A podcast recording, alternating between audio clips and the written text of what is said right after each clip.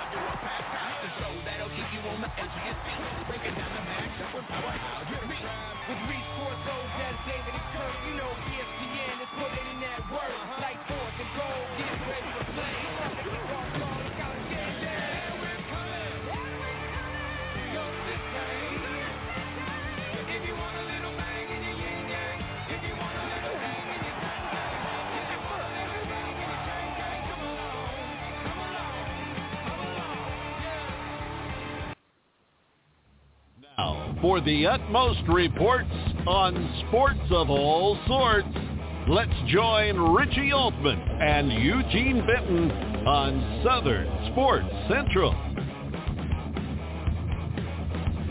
Hey, good morning, everybody. A beautiful Saturday here in Charleston, South Carolina. I'm Mitch Altman. Got a guest today. Got the fellas in the shop. Man, it's going to be a good day today. want to hear from you today as well. There's a few ways that you can hang out with us right here live on the air today on Southern Sports Central number one. The best way, call in, hang out with us. The number to call in is easy. It's 515-602-9675. Again, write that down. Put it in your phone. That's 515-602-9675. You can also find us on that old social web. We're tweeting out over there at SO Sports Central. We're on Facebook at Southern Sports Central. So that's kind of our angles where we're at. We're going to TikTok maybe a little later. We might even find some other avenues to get into, but those are the two.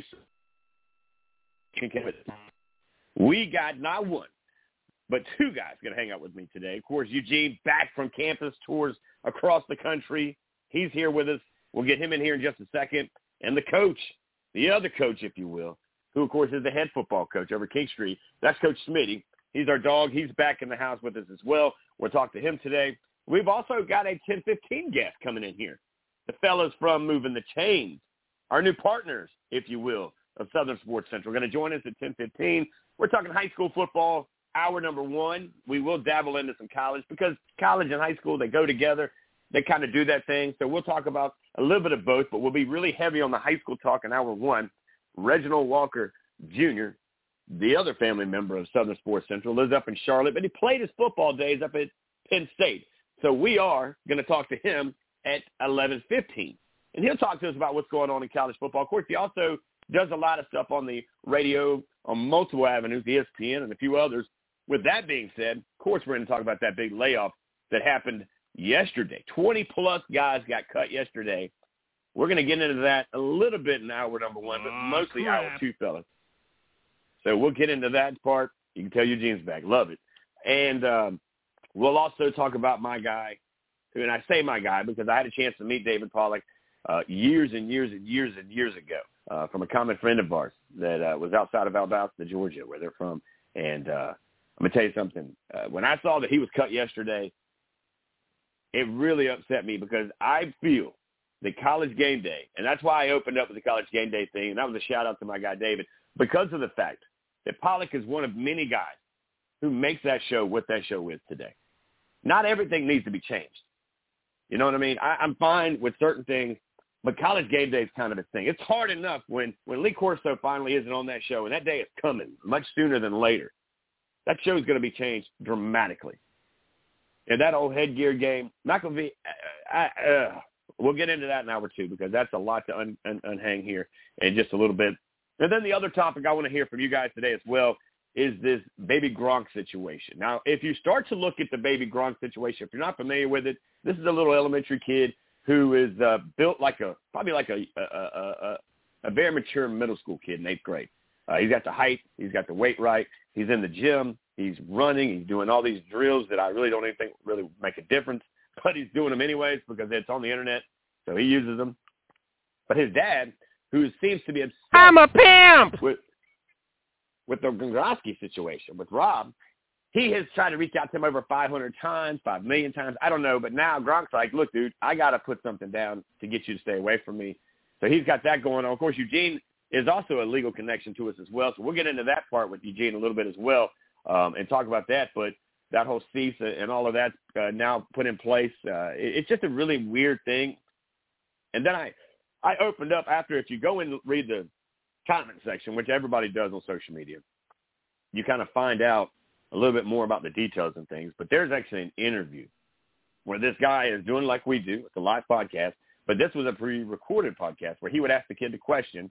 The dad would give him the answer. He would re-ask him the question, record that part of it, and then put it out there. And it's just very disturbing that dads live so hard through their kids. It's almost disgusting I'm a pimp. as, as a former athlete. So that being said, that's kind of today. Two guests, multiple topics, your calls, and without further ado, I'm going to slowly start to bring in some of these guys in. It's been a minute since we've had them in. Uh, we'll bring in Eugene first, uh, as he's on the other side of the wall there, pushing buttons and uh, having fun with the, the, the additions to the show. You can hear some of his uh, little inserts there. Eugene, brother, it's been too long. Glad to have you back home in your seat. Uh, hopefully you were able to uh, get some of the paperwork over there out of your way. We just kind of threw some stuff around, but uh, glad to have you home, buddy. Yeah, and uh it, it- there's no doubt. Basically, that's what his father's doing. I mean, eh, one of the great ones to listen to is uh, Coach Brown. Um, he was, you know, the Last Chance U coach uh, there in Kansas, and he had enough uh, of the whole baby Gronk stuff, um, and and and forced them basically by calling them out on social media. He finally got the dad to sit down for an interview, and then you know when when the when it hit the fan, you know, as they say, that what is it? The uh, the fecal matter hit the oscillating blades or whatever. They're, um, you know, it basically came out. The, the dad is completely pushing all of it. You know, and a lot of people Right. say, you know, a lot of parents do, and that's whatever. But I think what it- what's coming out is that it's an extreme level of the father trying to create not even just you know, and and they discuss the the football side of it. If he doesn't even have the football side of it, he's basically going to have he has celebrity status. So you could argue that you know it's been successful. Um, you know, in, in gaining that. I mean, the kid goes to he he's in what sixth grade, something like that, and he's going to LSU. I think he's in and getting a elementary school. Going to LSU and getting a complete photo shoot in the jerseys and helmets and everything else with Livvy Dunne. I mean, you know, who, who is the queen of NIL. She has the largest NIL following. She's the uh, very talented uh, gymnast at LSU. And everywhere he goes, I mean, he had this whole camp circuit in July or June where he would just go and camp and, and do visits. But it's when you create the the demand, when you create the celebrity status, which his father did, it's working. I mean, this kid is in elementary school and he goes to, for example, you know, somewhere like uh, University of Texas, and the head coach is taking pictures with him and putting him in the jerseys and uniforms and helmets and things that you know a lot of other athletes have been balling out for years and years and years on the high school level. You know, don't have the privilege of doing that. And this kid, you know, you can say he's done whatever, but he hasn't done anything on a, on a high school football field. So it, it's what the dad is doing is creating basically the image, almost like someone would boost their IL value, um, and it's working Right. in a sense because you know for all those things listed. I think some of us who coach, some of us who have had kids that play sports, find it utterly disgusting.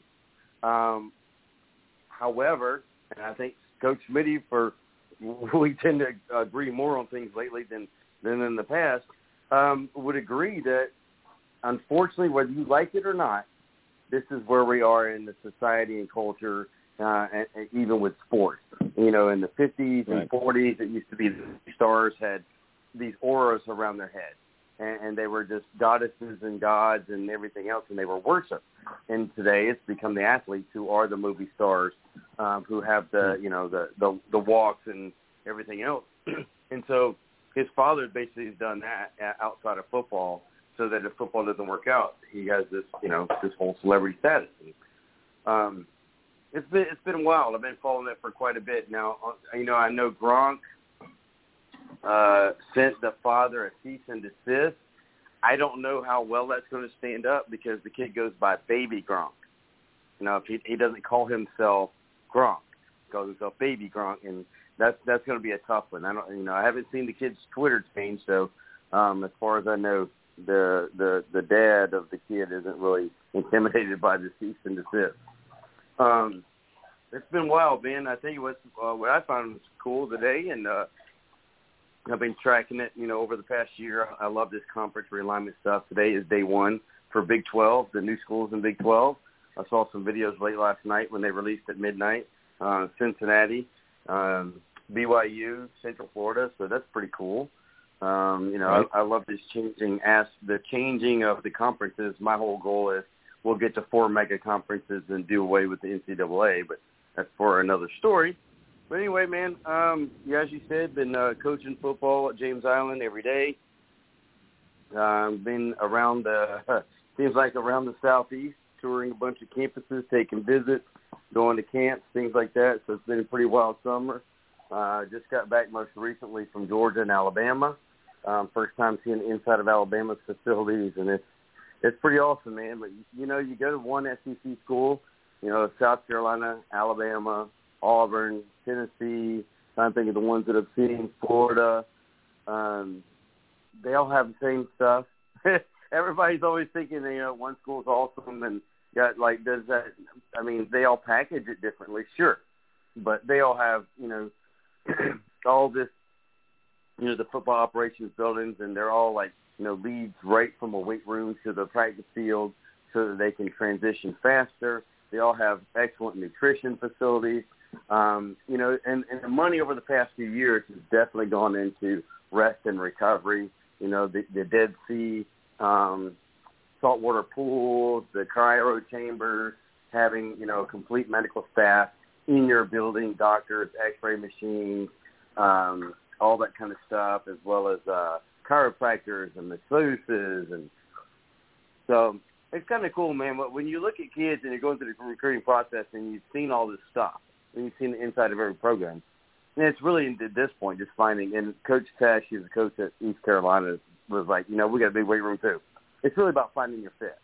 Um, so Right. this is cool, man. It's been been a busy summer traveling around, and then uh, like I said, coaching football. Uh, yesterday morning was our last practice at James Island, so we've gotten the the, the refrigerator door closed, and uh, for for about what nine days, we start back on the tenth for what we call second summer, getting ready for a good season. Um, we got a pretty good team, we think, and so um, that's been that's been pretty much the uh, the catch up real quick, and the rundown through June. It's going to be a good one. We're going to we're going to continue this table that part of it, Eugene, because I do want to make sure that we we kind of get you up up to date with some stuff as well. We've of course been getting into it. Smitty, of course, who's uh has has been doing his thing. I know we're getting ready to get. By the way, uh, here in just a few minutes, we'll go to break. We'll reset because we do get right into rolling out the red carpet. First guest coming down the aisle will be the man, the myth, and the legend, Kevin Thomas. He is one of the many over at Moving the Chains. It's a good uh, group of guys over there that uh, I tell you what, eh, first class, top to bottom. They're doing it the right way, and anytime that happens, you know what we do. We welcome you in the house. We welcome you into the family, and we welcome you to the table. And we do have a spot for those three guys here at the table as well, as uh, Kevin will join us here in just a little bit. But before that, let me bring in the man over there, of course, at King Street. That is Coach Smitty. Uh, Coach, welcome back, buddy. I know you've uh, you've got your own chair here now, man. How, how's that chair? Does it still fit okay over there? It feels great. Feels great. And I wanted to say to both of you, happy Bobby Bonilla Day. People Yes, don't realize it is the man's birthday. 13th installment today of one point One million bucks. million bucks. He's got twelve more years left. So happy Bobby Bonilla Day. That guy's definitely a legend in my eyes. Man, you remember. So so let's go back. Let's show some age, fellas. Let's go all the way back to the Pirates, right? Pittsburgh Pirates. There were two guys, these young guys coming in, right? There, there were these two guys coming in. We never heard of them. It was back when the Bash Brothers were in, L, you know, in Oakland, and here comes this Bobby Bow, and who is this Barry Bonds guy? Look at where they are now, though, right? I mean, what a what a and and I hate it for Barry Bonds because I still think his his whole his whole deal will always have an asterisk by it. He still had to hit the baseball. He still had to see the baseball, right? He did crush the baseball. He, there's a lot of question marks with Barry Bonds. And then there's Bobby Bonilla. Unfortunately, because he came in with Barry Bonds, he's connected to that conversation without being a part of that conversation, right? Is that something fair to say, Right. Eugene? I'm going to ask you first, and then I'll, I'll, I'll go to you, of course, Smitty, and let you kind of tell me your thoughts. Um, you know, here's now. I will say this: I, I don't necessarily think this the same, um, because there's one guy that I, that I've got to meet uh, twice now, um, and Frank Thomas. And Frank Thomas was in the same era, and he gave his speech at the um, Hall of Fame, and he said, you know, I didn't leave here with the most home runs, uh, the most, you know, RBIs, the most da da da da, but I played the game the right way, and he's never been questioned for for steroids and Frank Thomas is huge. Um, so I don't know. Uh, maybe Smitty can can inform us better, but I don't know that Bobby Bow ever tested positive for anything. Um, I just think it's so Right. cool that you know that he brings it up with July 1st being the uh, Bobby Bow day because I, I can't remember how many more years this dude gets a million bucks. Because I remember when he signed the contract, it was uh, back then, man. You know him and Darryl Strawberry and Doc Good and all these guys were getting these like thirty million dollar contracts, and people thought they were obscene. Um, and that goes back to baseball setting the tone with uh, when Babe Ruth signed the first contract that paid him more than annually than what the president was making, and people were all aghast back then um, that that an athlete could make more than the president. So um, happy Bobby Bow Day, cash that check, and uh, enjoy. I'm sure he's down in South Florida having having a big time. Here's here's what we do, Smitty. We're going to table that. We're going to let you come back. We do got to go to break because we got to come back. We Yep. do have on the line ready to go uh, right now. Kevin Thomas. He is one of one of the three uh, one of the three amigos over there at Moving the Chains. He's going to join us here right after this break. But uh, just so I can clarify, maybe I wasn't quite quite on the same page, guys. I apologize. But when I say connected to, I'm talking about these two guys came in together, same team. Uh, they are known as the dudes that were doing it big with the Pirates, right? No different than when you think of when you think of Jose Canseco, you got to think of who? Mark McGwire, right? It, it's kind of like that tag team championship type deal. Um, because again, I, I'm 100% um, in my recollection that, that Bobby Bow has no connection to that side of what we found out when Barry Bonds went to the Giants. But I do want to hashtag it. Eugene, you run our Twitter, of course, uh, during the show. I do want to let's get it out there. We'll call it Bobby Bow Day, and we can officially put our stamp on it and do that. We're taking a break. Time to get the man mic'd up, get him ready to go, get him in this chair over here, and uh, let's have a conversation with uh, one of the great ones over there at Moving the Chains. Coming up next, right after this, guys, it is Kevin Thomas. Don't go anywhere. Southern Sports Central coming right back. There is nothing more intoxicating than the meld of emotions and sensations that is Friday night.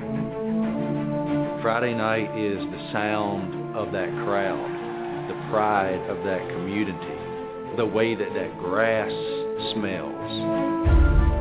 I've never felt in my adult life the way that I felt on Friday nights. That's what those kids are playing for. They're playing for that emotion. They're playing for that brotherhood and all of that sensory input that comes from Friday night. That's why they're playing high school football in this country. It is this common thread that weaves through the American fabric. Whether you live in Compton, California, or you live in Appalachia, if you played the game at the high school level, you have this common bond of representing that community. Anyone who disparages where the game is based on myriad reasons. I'm not buying it. I'm around the game every day on these campuses. I see the impact it has on these young men. I see the way that these coaches are able to grow high school boys into NFL or professional men, and it's just beautiful. Now, for the utmost reports on sports of all sorts, let's join Richie Altman and Eugene Benton on Southern Sports Central. If you smell what the rock is cooking.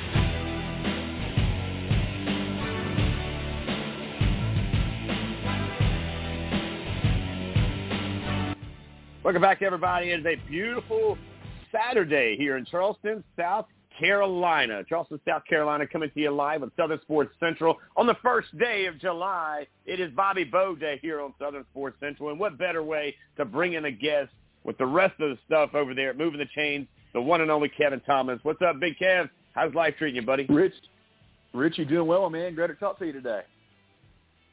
Hey, man, always a pleasure. You and I have gotten a chance to grow our relationship off the air when it comes to these young men and the athletes and the opportunity to educate and entertain our, our, our listeners. Different ways, but same mission and same goal, uh, man. So, uh, first of all, thank you for what you and your team do week in, week out, day in and day out. The gas that you guys put out to go stadium to stadium from the upstate to the lower state, man. Uh, I want to personally, on behalf of all of us at Southern Sports Central, thank you for what you do for our youth and the way you're doing it the right way. We appreciate that, man. It was kind of a underserved area. I mean, obviously you guys do a great job, but outside of that, there's not a lot of coverage for a lot of these guys. So they, you know, they deserve to get their name in the paper and their name out there. They're doing a great job across the states. Wanted to kind of shine a light on those guys as, as well as we could. Yeah, it's kind of neat, man. I watch you guys, and of course, we kind of sat back and did different things for a little while, and you guys really started catching a lot of fire, man. And I even, I remember, I think one of your guys, man, he would almost go to the concession stand and had his own little segment of, you know, uh, good Yeah. food to eat or something at the ballpark. but I like that, man, because that shows the different character of what we all do, and it brings something different, a different type of value to it, man as you know, and, and you and I talked off the air, and it's good to have you in here and looking forward to growing this starting today and going forward. Um, each one of your guys brings something different, just like our guys over here. You know, you got Coach Smitty, we got Eugene, of course, uh, a handful of other guys that come in here that are part of it. Clemson Tom's done a great job with us here. He still hangs out with us. Darnisha Allen Jackson, uh, she does a lot of stuff.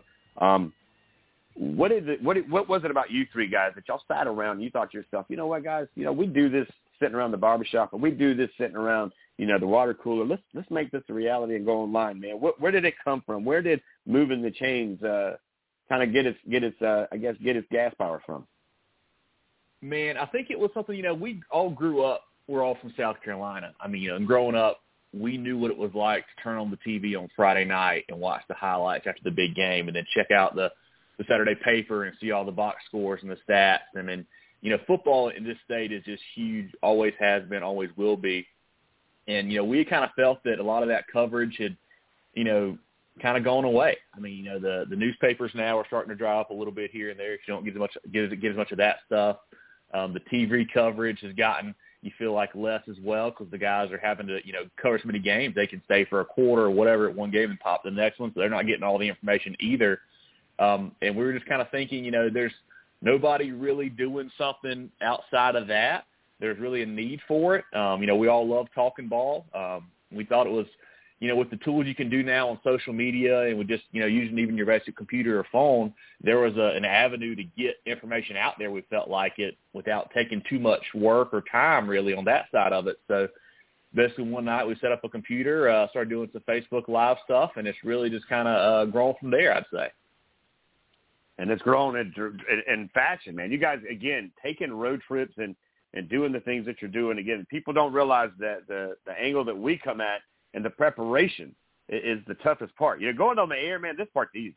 It's the it's the preparing to go on the air. It's the driving to the destination. It's the phone call after phone call to an athletic director or his secretary to get the approval to come on campus, right? Because again, you know, we're not disrespectful what we do. We want to let you know we're coming because you know that that whole shocking thing is not really a good thing when it comes to media. So we kind of do it the way that you guys, I'm sure, are doing the same way. How have you enjoyed that part of it, though? Getting to know the athletic directors, their secretaries, then you get to know their coaches because you know you kind of go through the proper channels to get on campus. It's great, man. Cause I mean, great people all across this state. Uh, you know, I really enjoy getting to know some of the ladies and the, and the men in those positions there. And you know, I've always said it's never, uh, you know, you can never make too many connections. So who knows down the line when one of those folks might could help help us out or we might could help them out. So it's been really nice getting to know some of them. And you know, I tell the guys every week like, hey, let's try to decide by you know Sunday or Monday what game we want to go to, so we can start sending out some emails, making some phone calls over there, and you know, getting it set up. And some of them are faster responders than others, as, as I'm sure you know, Richie. But uh, we haven't had too much trouble so far getting uh, getting stuff at most places hanging out over there on the hotlines right now, of course, with Kevin Thomas with Moving the Chains, talking high school football here in hour number one on Southern Sports Central. Uh, Kev, let's let's talk some football, brother. Now, there's been a little shaking and baking in the Low Country, uh, but we'll uh, we'll start here and then we'll work our way back up to you guys, but you're up in the Greenville area now. Um, down here, man, a slew of coaches. I mean, Berkeley's got a brand new head football coach. They went to Florida to get him. I did find out that, that Coach Spivey, who I've gotten to know uh, even more than I knew growing up because he's from my hometown area as well. But one of the big powerhouse mind-wise in the offensive coordinator life uh, has joined that staff. So that could be a very interesting one. And by the way, write down um, to check up the freshman quarterback over there at Berkeley. This kid's supposed to be quite the uh, all-purpose uh, kind of quarterback over there, um, dual threat, if you will. And then, of course, Hanahan went to Georgia to get their guy. Uh, Ashley Ridge went up to your side of the town and a guy that I've gotten to interview and know after beating Myrtle Beach a few years ago to win a state championship at Wren, and Coach Tate has taken over that program. Uh, Fort's got a new guy. Uh, it just kind of seems like about every five years we see this wave. It did this during COVID, right before COVID hit. Uh, we got this wave, and here it is a few years later, another one, man. Um, what, what's your thoughts on seeing the changes uh, from the lower state to the upper state and some of these coaches changes and how we're really now starting to do what you've seen some other schools do, and that's going out of the state to find some coach uh, to coach over at their high schools.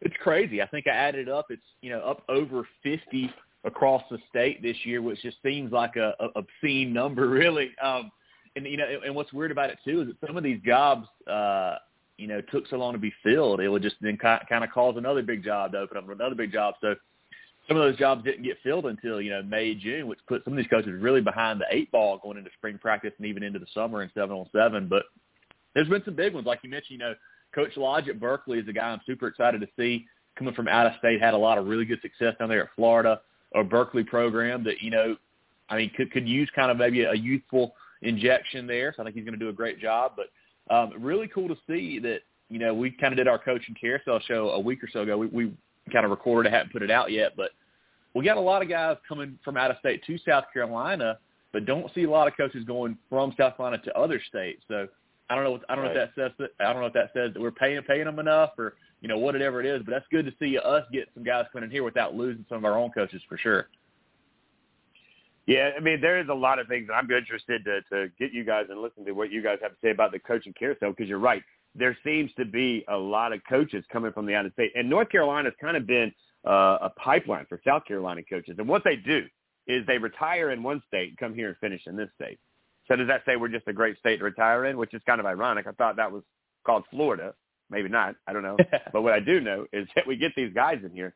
And, and again, it's nice to have them. I mean, Dutch Fork's got old boy sitting up there. TK has been just killing it and, and, and teaching lessons year after year at Dutch Fork. But he's that guy. He was at North Carolina, won a slew of state championships. Now it's come down here and is just dragging and tagging football teams and licking them along the way. And every once in a while, you'll get a you'll get a Gaffney finds a way. you know, you'll find a way. But now all of a sudden, you know, they get the the wheels kind of get back up and running, and nothing's lost over there at, at a place like Dutch Fork, Abbeville. Abbeville's another one of those guys. Do you see Abbeville though? I mean, there's certain schools that you know that I know. They're not going to go outside the city limits, much less go out of the state. Abbeville's one of those guys. I just don't see them hiring a guy outside of the state of South Carolina because that's that's kind of one of those uh, quote unquote good old boy schools, right? Yeah, for sure. I mean, you know, it's a small town. It's a football town where if you're from out of the state, you you know you probably don't know much about Abbeville. Probably never even heard of them. But if you grew up in South Carolina, like you know about the Panthers, you know about the A, like you know what they're all about. So I think you're exactly. I think that's a school that would you know definitely get somebody from or maybe not necessarily the area, but at least from the state who has, you know, has an understanding of what that school and what that program's all about. No doubt about it.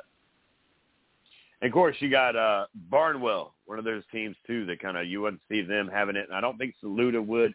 That's kind of an interesting thing, though. I mean, that you start to think about it. Um, you know, and it's uh, again a, a, an interesting conversation. Let's talk a little bit deeper into the high school rim as well. Man, so much has changed since our days. I believe you grew up in the Florence area. I grew up, of course, in Myrtle Beach, so we're kind of that Pee Dee Grand Strand connection there. Of course, 501 connected us, but football's changed a little bit. It feels like to me, and you guys are seeing it maybe too, that football's a 24/7, 365 gig, man. And I've seen more seven. They're traveling all the time. Things are just changing dramatically, and it seems like these football helmets never really get put away or, or reconditioned, if you will, which they do because that's a, that's a, that's something that's a rule. But doesn't it feel like this year, even more than last year, that there's just they're still playing. We're still covering them. They're still not a downtime. There's not as much of a dead period. Even that you see in college, it seems like they're just always on the road, literally. You're exactly right. You know, we actually interviewed Coach Nigel Pearson at Spring Valley. Um, came out this week. He said the exact same thing. He's like, you know, football's a year-round job now. I mean, you know, like you said, Richie, growing up, you know, the seven-on-seven stuff wasn't really big. Like, you know, recruiting right. wasn't as year-round as it is now. And then obviously the stuff with the transfer portal now happening at the basically at the high school level. I mean, you got to be talking to your kids all the time. Like, you can't afford to take a break. Um, it has really become a year-round gig because you know, and obviously on top of that, weightlifting, that kind of that those programs, strength programs. Once again, you know, growing up for us, it was all right. You're going to lift weights in the summer, heading into football. You know, you may do a little bit, you know, during the year, basketball, baseball, whatever, but it wasn't near as uh, year round as it is now. It's become a full time 365 gig for sure for all these guys. It definitely is. As we're hanging out real quick and hanging uh, around, of course, the fellas that's moving the chains. And Kevin, Kevin, how many times have there's another famous Kevin Thomas. If you Google Kevin Thomas, there's two guys that come up: the guy on the phone and the guy that runs the Wendy's, right? Uncle Dave, I like to call him. You know, the Uncle Dave. Dave Thomas out there. Yeah. yeah, it's funny when I was when I was going through my notes, I'm writing down Kevin Thomas. I was like, man, is that that that'd be cool? That's crazy, man. But uh, so when you start to look at it, the other part of coaching has even gotten even crazier when it comes down to the uh, what coaches have to do. Used to be coaches used to have to help these kids recruit to colleges. Now they got to recruit their kids to stay on campus at their own high school, by the way. I mean, we're seeing these kids now, Kev. They're literally making graphics as if they are transferred from the University of South Carolina to Clemson or Clemson to South Carolina or whatever it is. It's almost like they're college kids now making like five-star graphics, bro. Talking about appreciate my time, want to thank all my coaches, the fans, the band, and that dude that shows up every time in the corner, don't know you, but see you, appreciate you, bro. But I'm taking my talents to Ridge or wherever it is, right? I mean, isn't that crazy to me? And when does when does the school when does the high school league look into this going, okay, that's that's just different. Something's something's not matching up right. I mean, recruiting within a system has always been high school. I don't care what anybody says. Ever since I was a young guy, I can tell you coaches came up to me when I was and would ask me, Hey, is there any interest? You think you ever want to cross the border and come over here, whatever, whatever the case may be. And when I say border, I mean county lines and so on and so forth to go play at different high schools. But the way these kids are going about doing it, and everything is like a, you got to be validated now. And that's the generation now, by the way, thanks to social media. Isn't that weird to you Catch to see these call. kids tweeting that? out? You're exactly right. You know, we can say that it used to not happen all we wanted to, but of course, you know, it did. It was just maybe covered up a little bit more. Uh, now they're kind of like you said, announcing it, which is wild to see. Uh, you know, I, I guess some of the rules have changed as far as you know being able to get eligible at different schools and whatnot. But it, it is unreal. I mean, you know, growing up, like you said, you heard stories about one big program may have gotten a kid from a smaller school or whatever it was. You know, you watch, you know, you like look at like Friday Night Lights back in the TV show, the movie, and how those kind of guys got moved around a little bit. And you always knew some of that stuff happening, but now it's almost like I said, celebrated, Richie. I mean, you know, they're like they're putting out the graphics Right. about it, and they're super pumped about it. It's it's a totally different ball game, um, and I, I don't know what you do if you're the high school league. I mean, I I know you've got rules in place to somewhat curtail that, but I don't know how far you can go if you, I mean, to really stop it. Because I think you know the kids that want to move, want to go play somewhere else, they will find a way to make it happen. What you know, some make some kind of legitimate move over there and things like that. But um, it's just funny how sometimes the high school league does want to get involved, and then other times they don't. Right. I mean, you know, you look last year at the at the Blythewood Ridgeview at the at the Ridgeview situation, excuse me, with that kid there where they hop in and now all of a sudden Ridgeview, who's you know undefeated or sorry has, has one loss on the year, has to forfeit all their games. But then, like you said, this summer we're seeing posts about kids you know, putting up graphics about going to this school or this school. So it's just a kind Right. of a weird dynamic that, that has to be. There's got to be some kind of uniform ruling on it. I feel like, and it needs to be all kind of governed the same way, which seems to not be the case at, at the moment. Right. Hanging out with the one only Kevin Thomas, Moving the Chains group over here with us, partnering up with us this year. We are excited about this partnership with you guys going forward as we'll uh, kind of be working together on both of our networks, kind of helping provide uh, as much information, but also kind of promote our young kids, our young athletes, and just kind of uh, try to touch all the bases, if you will, or go end zone to end zone, if you will. Uh, you know, the other thing that I wonder, though, Kev, is you talk about these, uh, and these kids are tweeting it out. When is it, when does the commissioner, who I, again, we've been fortunate to have him on the show, love to have him back on, and may try to get him before the, the season starts.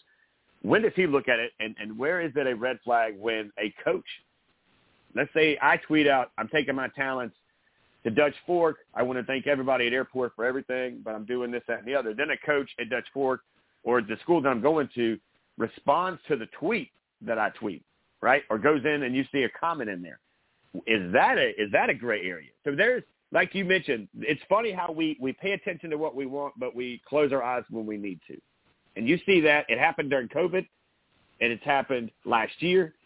And all I want is uniformity. Like just be transparent with me. What's the rules? That's the rules. That's what we do. That's where we go. And I just feel like there's certain schools that have different type of rules, right? There's a class A, class B, and a class C. And wherever you fall in there is how much seriousness we give the attention to where we go with it. Yeah, I think you're right. That, that's all you can ask for is everybody to be is everybody to be treated the same way. I mean, that's all you can all you can ever ask for. Um, and it, it does seem like it sometimes that's certainly not the case. So you know, whether it comes to violations or you know what whatever it is, certain schools seem to get a little bit different deal than some other ones do, which you hate to see. Um, but yeah, yeah, the high school league it's always a you know a huge point of contention, no matter if you're talking about the charter school stuff or talking about just regular transfers, talking about you know punishments or where to hold state championships or whatever it is. They're always going to be under fire, always going to get a get a bad rap there, um, and, and people just want to you know obviously people care so much about football, they want it to be right, they want it to be done right here in the states. So I think that that's all you can hope for is that everybody kind of gets treated the same way and kind of and kind of goes under the same umbrella of rules. We'll definitely be watching that going forward as we hit July. Now, July is kind of a little bit, the next couple of weeks kind of slow down for a lot of schools. And then about mid-July, it's game on until about January. So we're all getting ready to crank up. And, of course, that's why you hear us back up and the lights red and we're on the air and everywhere across the, uh, not only the country, but worldwide thanks to the web. But now let me ask you this before we get you out of here, man. This is always kind of a running question, a tabled conversation for here on the show for since we started this. It seems like the lower state does extremely well in the spring sports. You know, this side of 95, man, you can catch championship trophies being handed out, state championship trophies handed out down here. But when it comes to the fall, it seems like that upstate, that upstate's got it, man. I mean, now, of course, Dutch Fork's in the upstate for the, for the time being. I don't think they'll stay there. But what, where is the cutoff, man? I mean, it, it just seems like there's such a huge difference. I mean, you saw the state championship games, right? You saw Abbeville and Oceanside. You saw Dutch Fork and Fort Dorchester, right? Uh, you know, thanks for, for, of course, Beaufort, which is here in the low country. They won a state championship and brought one home. But what's your thoughts on the difference when it comes to the, it just seems like there's just there's there's somewhere of a separation that the lower state is a little bit behind the upper state when it comes to, to, to competition or at least being able to be competitive in the state championship games. That's a great question. Um, obviously, don't have a you know a hundred percent answer for you on that one. Um, I've, I've always I've always kind of thought of it, you know, growing up where I did, kind of in that Florence Marion area, where it seemed like the lower state had really good lower classification, like a you know one A, two A, even some three A football down there, and then the upper state seemed to have you know more in the four A, five A ranks. Um, and this year it kind of changed a little bit, you know, because Christ Church was able to pick off the one A state title there, and then Abbeville getting the two A as well. So I don't know if it's just maybe just more schools, so you just have more more opportunities up here in the upper state, or or what it is. But that has been a very funny dynamic. I think two years ago, I think Upper State won four out of five state titles, and last year I think it was three out of five. So Upper State is certainly uh, taking home a few more trophies right now. But I, I like what some of those lower state guys are doing. You know, obviously you South Florence last year, big winners in 4A, and then Beaufort there in 3A. Yeah, South Florence as well. Oceanside, Right. you know, building some good things there in 2A. So I think the lower states definitely uh, on the way up. Because on top of that, you got guys like you know Camden, Dillon, obviously Fort D and Summerville are, are playing good football right now. It seems like so. I think the lower Right. state is building some building some uh, uh, some good programs down there that will hopefully compete for state titles in, the- in the next couple of years and maybe flip that over to three and two uh, in their favor. Hopefully. Yeah, you're exactly right. South Florence did do their thing, of course, with uh, that that, that big time quarterback they got over there. Of course, you mentioned Camden, right? Camden's always right there with them. Dillon, the bad boys of Dillon, doing it always. North Myrtle Beach and Myrtle Beach and Hartsville's always kind of been kind of competitive. You stay down here to the Low Country. You mentioned Beaufort, you got Fort D, you got Summerville. Watch out for Goose Creek this year. They did go get Joey St- Joey Steele from Fort. He was an off- he's the offensive line coach now over at Goose Creek. That's going to be a big addition. And like I mentioned at Berkeley, you've got what you got. And I'm going to tell you, this kid Yannick Smith, the wide receiver at Summerville, uh, you could see the green wave. They got a quarterback. Talking about transfer, they did get a quarterback from Hanahan. They got the linebacker from uh, Stratford. The kid can jump out of a gym. He was at one of the camps about three weeks, three months ago, and he was impressive. I mean, just so for his size to do what he did, I thought was impressive.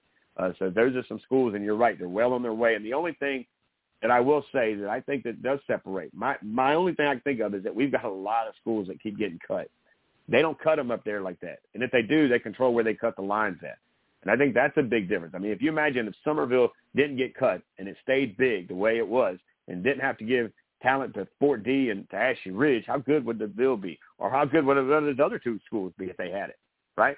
And now when you get like a Coach Holloman, Devontae, who of course coached high school ball, had the state championship in the upstate up there at his former high school, and then of course coached for the Gamecocks, played for the Gamecocks, played for the Cowboys. Now he's at this Skeezer school right around the corner from Summerville.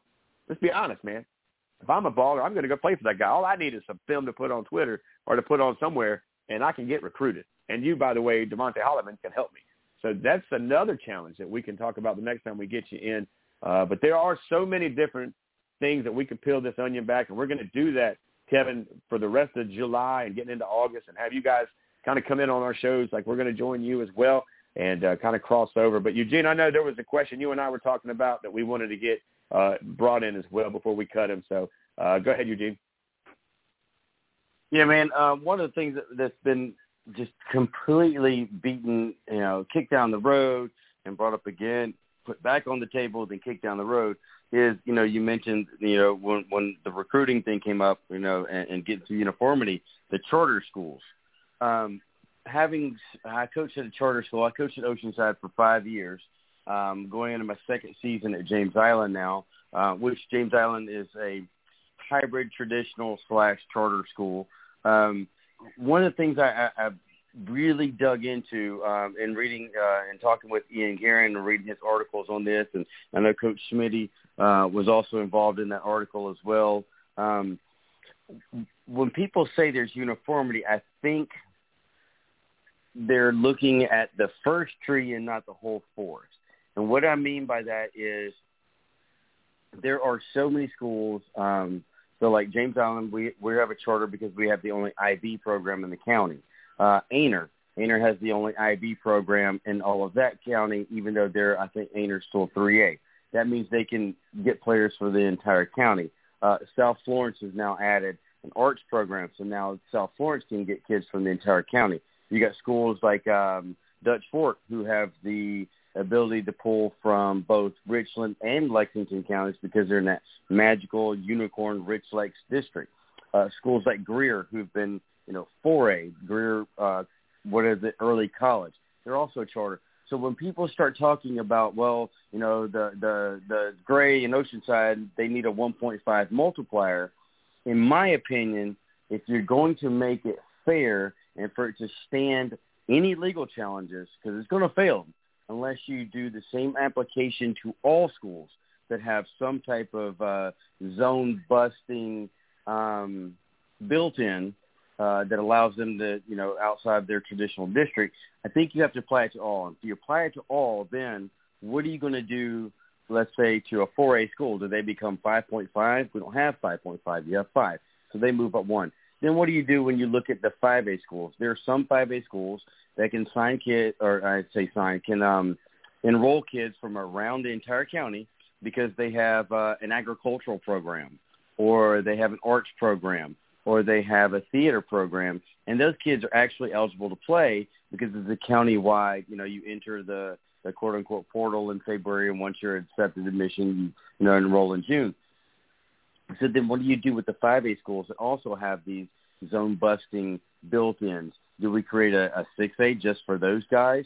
It, it just for me when I when I see this talk about you know making it fair and uniform, and people throw out charters, I think they're only looking at, for example, the you know the the um, Oceanside and Gray and Atlantic and a couple others, when in fact you have all the way from 2A to 5A schools who have the same charter built-in advantages, and no one's really discussing those.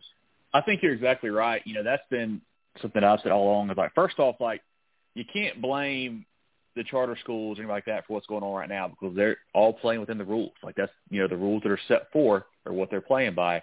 Um, you know, something has to be done at a higher level. But like you said, Eugene, there's so many different schools with either a magnet program or a charter or whatever it is. Um, I, I don't know what you do with some of those. I mean, because people obviously, like you said, talk about more of the the sports academy side with like a Gray or, or an Oceanside or you know even coming in Atlantic or a Mountain View here down the road or guys like that. That's a uh, that's a that's a very difficult question. I'm glad uh, I'm glad that's not on my plate to figure out.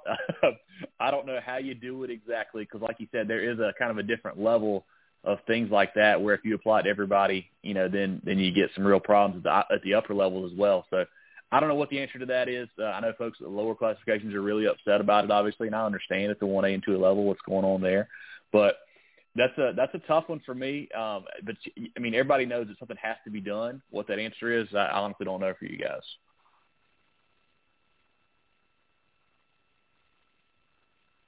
Well, yeah, yeah, and the other thing, uh, you know, one thing I found interesting too um, is, you know, another advantage is schools that implement these uh, football classes. You know, and again, like you said, you know, with certain rules not defined, um, it allows uh, open interpretation. Uh, I know for you know we have a football class and our guys use it for weightlifting.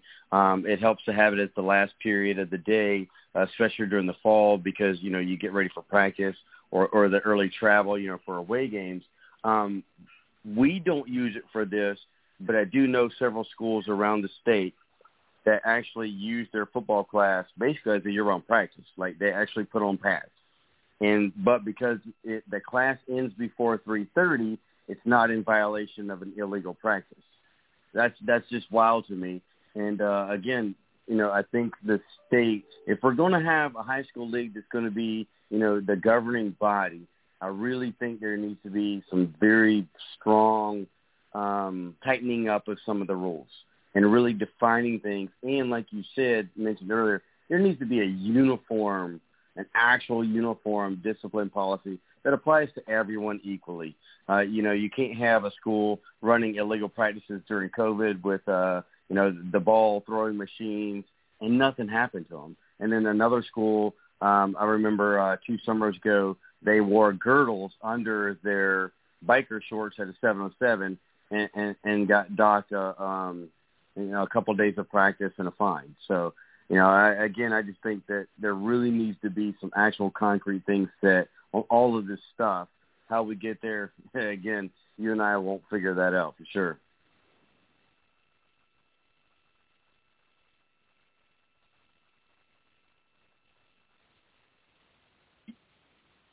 Yeah, I think that's right. I mean, it's it's a tough one. Um, obviously, the the high school board gets a lot of crap all the time. I mean, and, and I guess you know technically their whole thing is to just enforce the rules that the coaches and the guys like that and schools have put into place. But it, it just seems like every time something's brought in front of them, they just don't have an answer. They're like, oh well, you know, it is what it is. I have to go vote on this at a later date, and this and that. You you would like to see there be some more actual action. A lot of times for, for me, you know, every time I see one of these meetings come across where, hey, you know, this Wednesday is going to be uh, some kind of uh, appeals committee or whatever in front of the high school league. It's it's always basically just vote with whatever's going on. There's no ever like you know real action taken to to rectify anything. It's just whatever was was said originally. They're just going to go with that because they don't want to cause a whole uproar. So we'd like to see some more uh, maybe accountability on that side to see them kind of take the lead doing doing some of these things. But um, that's you know I guess that's a, that's a story for another day for sure.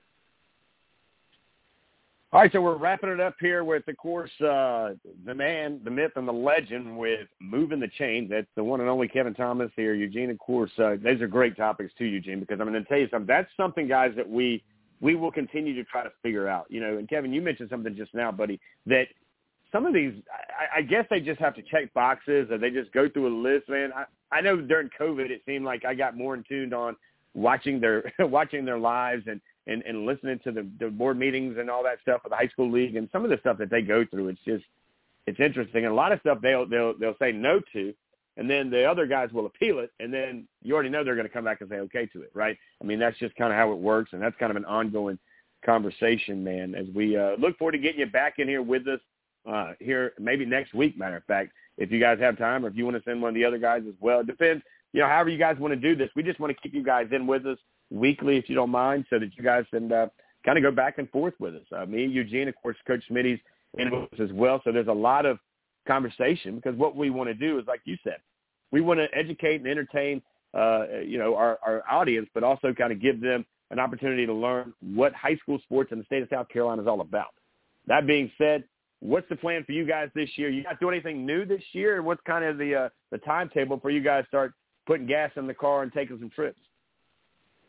Yeah, well, we're looking at some new ideas. You know, obviously right now we've got kind of our new coaches interview series going on. We had uh, one drop with Spring Valley coach Nigel Pearson last. We got a couple more next week coming out with the new guy at North Augusta and at Wren. So we've got a lot of that stuff popping off. And then obviously the season rolls around. We'll start with our, you know, preview shows and then recap shows on the weekend. So that'll be fun as well. Uh, one thing I tell you we're doing, Richie, love to get you guys to hop on with us. Um, we're going to start doing some Twitter Spaces on Friday nights. You know, basically what it can be is pretty much a, you know a live radio call-in show. You know, I don't know if you guys are familiar with Twitter Spaces at all, but you can hop in there and anybody can request to speak and chat. So I'd love to get some different fans and coaches in there to kind of talk about their game afterwards and have people just kind of tune in there instead of a traditional radio show. So that's something we're going to work on building up. I think could be really cool because we can kind of get some guys from all across the state, not just you know a certain area wherever that signal is located. So that gives us some different uh, leeway with that stuff as well.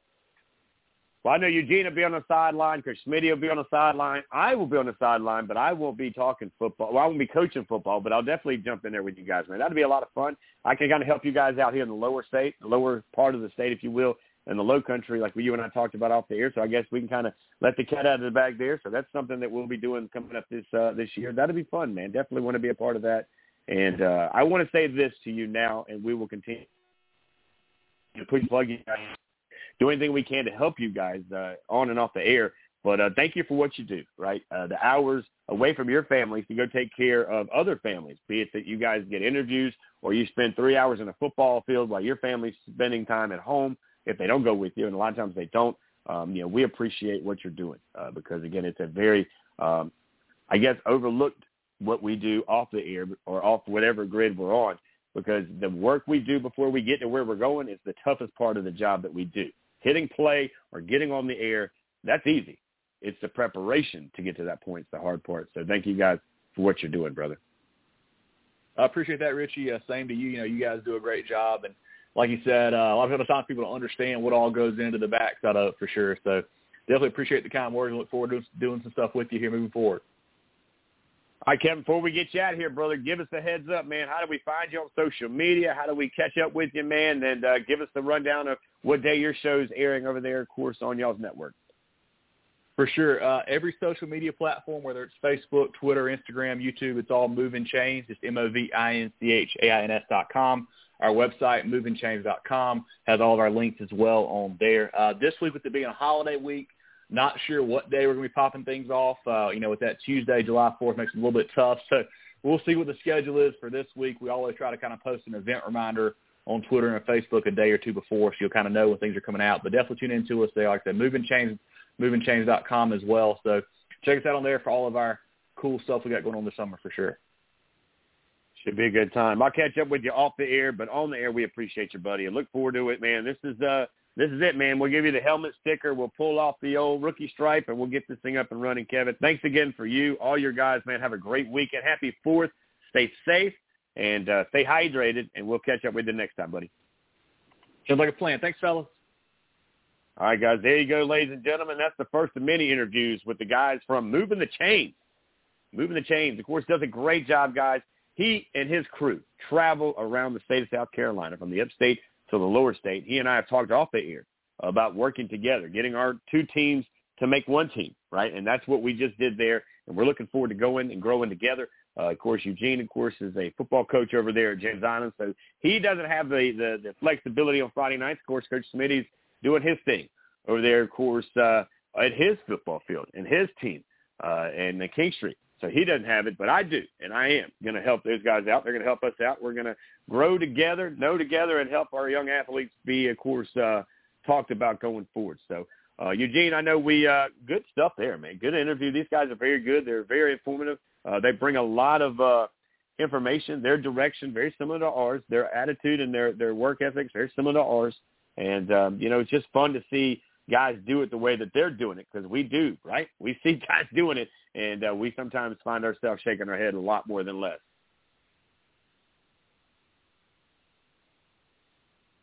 Yeah, man. Uh, it actually looks like we got a. Hold on one second. Let me check back in the green board. We got the phone on. Oh, we have got the man, the myth, the legend, who's calling in from Charlotte in the green room.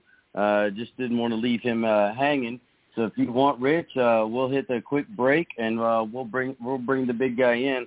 I know he's going to want to tell us what's going on at We Are, as well as some other things I saw popping in Charlotte with some uh, ESPN and, and things like that. Um, so uh, we got Reginald Walker Jr. sitting in the green room, and we're ready to get rolling, Bub.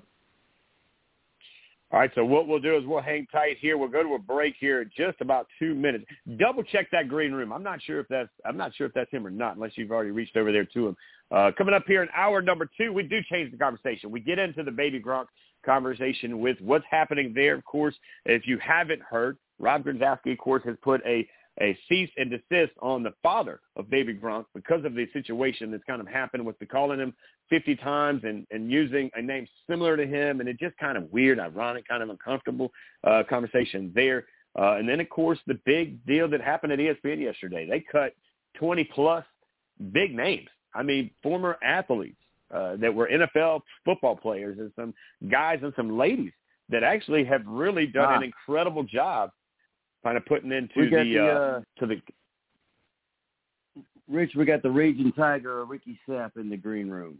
I saw the 704, Oh, okay. and I just immediately thought, yeah, yeah, yeah, yeah, yeah. So uh, I, we got, got we got the uh, the five star the five star sitting in the green room, man. We don't, you know, we try not to leave those five stars sitting there too long. So what we'll do, we'll hit a break. It is top of the hour, so we'll do that. We'll come back when we do. Ricky is joining us here. Of course, a former Clemson Tiger All-American. He, of course, played in the league, in the NFL. He's back on campus, shaking it, doing it, hanging out with the Tigers, but working in that weight room. We're going to talk to him about the conditioning part of what they do up in Tiger Town and what he's done since his days, of course, of playing at Clemson, how it's changed a little bit. He was a big-time recruit in the state of South Carolina. So for the Tigers, when they got him and a few other dogs from his backyard, that was a big deal. And we're going to talk about that and much more as we take a quick break. We come back. We'll catch up with the one, the only, as Mr. Ricky Sapp, right after this, guys.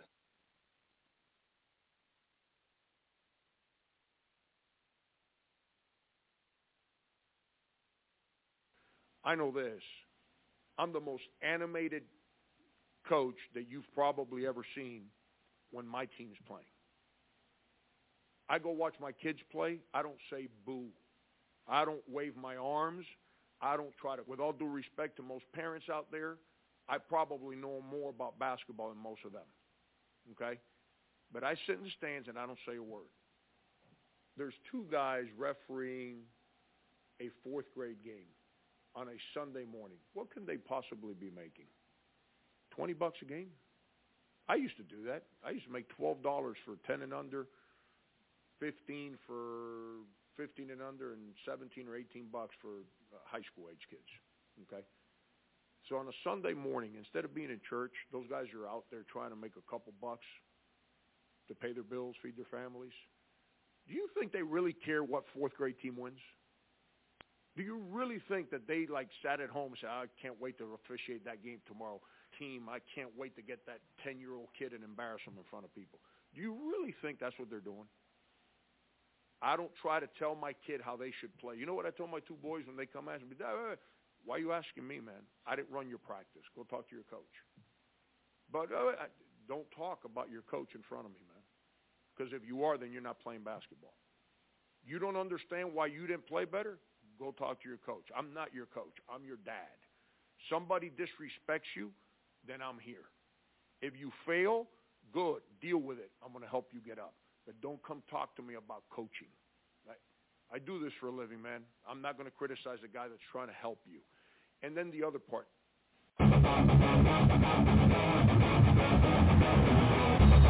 Welcome to Southern Sports Central, your source for all things sports. With your host, Richie Altman. Richie Altman. And Eugene Benton taking your call at 323-784-9681. Now, let's join Richie in the studio.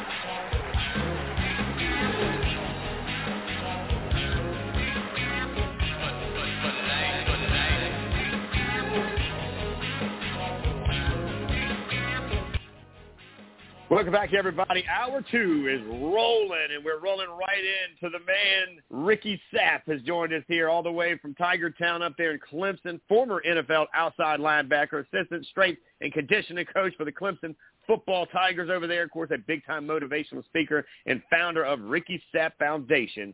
What's going on, big man? It's been a minute. Glad to have you back with us, brother. Man, good morning, good morning. And thank you for having me, man. I pray you're doing well. Man, I tell you, dude, you and I, of course, uh, I, I remember the days when you and uh, another former Tiger, Mr. Daquan Bowers, was living at the beach, right? We were balling at the beach, hanging out on sidelines and talking things and getting to know one another. And I knew at that moment, man, that you were a five-star dude. You and, of course, and uh, your teammate and one of your best friends there, of course, in Daquan. But uh, it's so good to see you doing what you do on and off campuses and around the high school campuses. And you're just a five-star guy, man. You're you're a great athlete, but you're an even better person. I think that's kind of the story that people don't know about the Ricky Sapp. Well, I appreciate that. That means a lot, man. Uh, definitely so excited to uh, be back on your show, man. And uh, I miss you. I miss the beach as well, though. I bet you do, man. Y'all got what? Was it Lake uh, Hartwell that's up there, man? I mean, that fresh water is Yeah, one thing, yeah. but you can't beat the saltwater life, right? nah, you can't beat you can't beat that. No. No. So, so you come from a small town USA. We were just on here with the guys from Moving the Chains, and, and, and of course Frank Thomas, who's uh, one of the owners over there. There, there's certain small schools, and, and I believe, if I'm not mistaken, there's this little area just outside of like the Orangeburg and uh, you know past Charleston area that's got some pretty daggum good athletes over there, man. That puts out some talent after year after year after year. That hometown is your town, man. What's it like coming from the small town high school football kind of thrives and drives on Friday nights like you did and seeing the success you've had from high school to college to go into the pros to going into your own. And now here you are back on the campus at Clemson, man. Tell us a little bit about your hometown and, and what it means to you to be from, of course, the bright lights of Bamberg. Man, we call Bamberg the 51st state, man. That's the, that's the 51st state right there.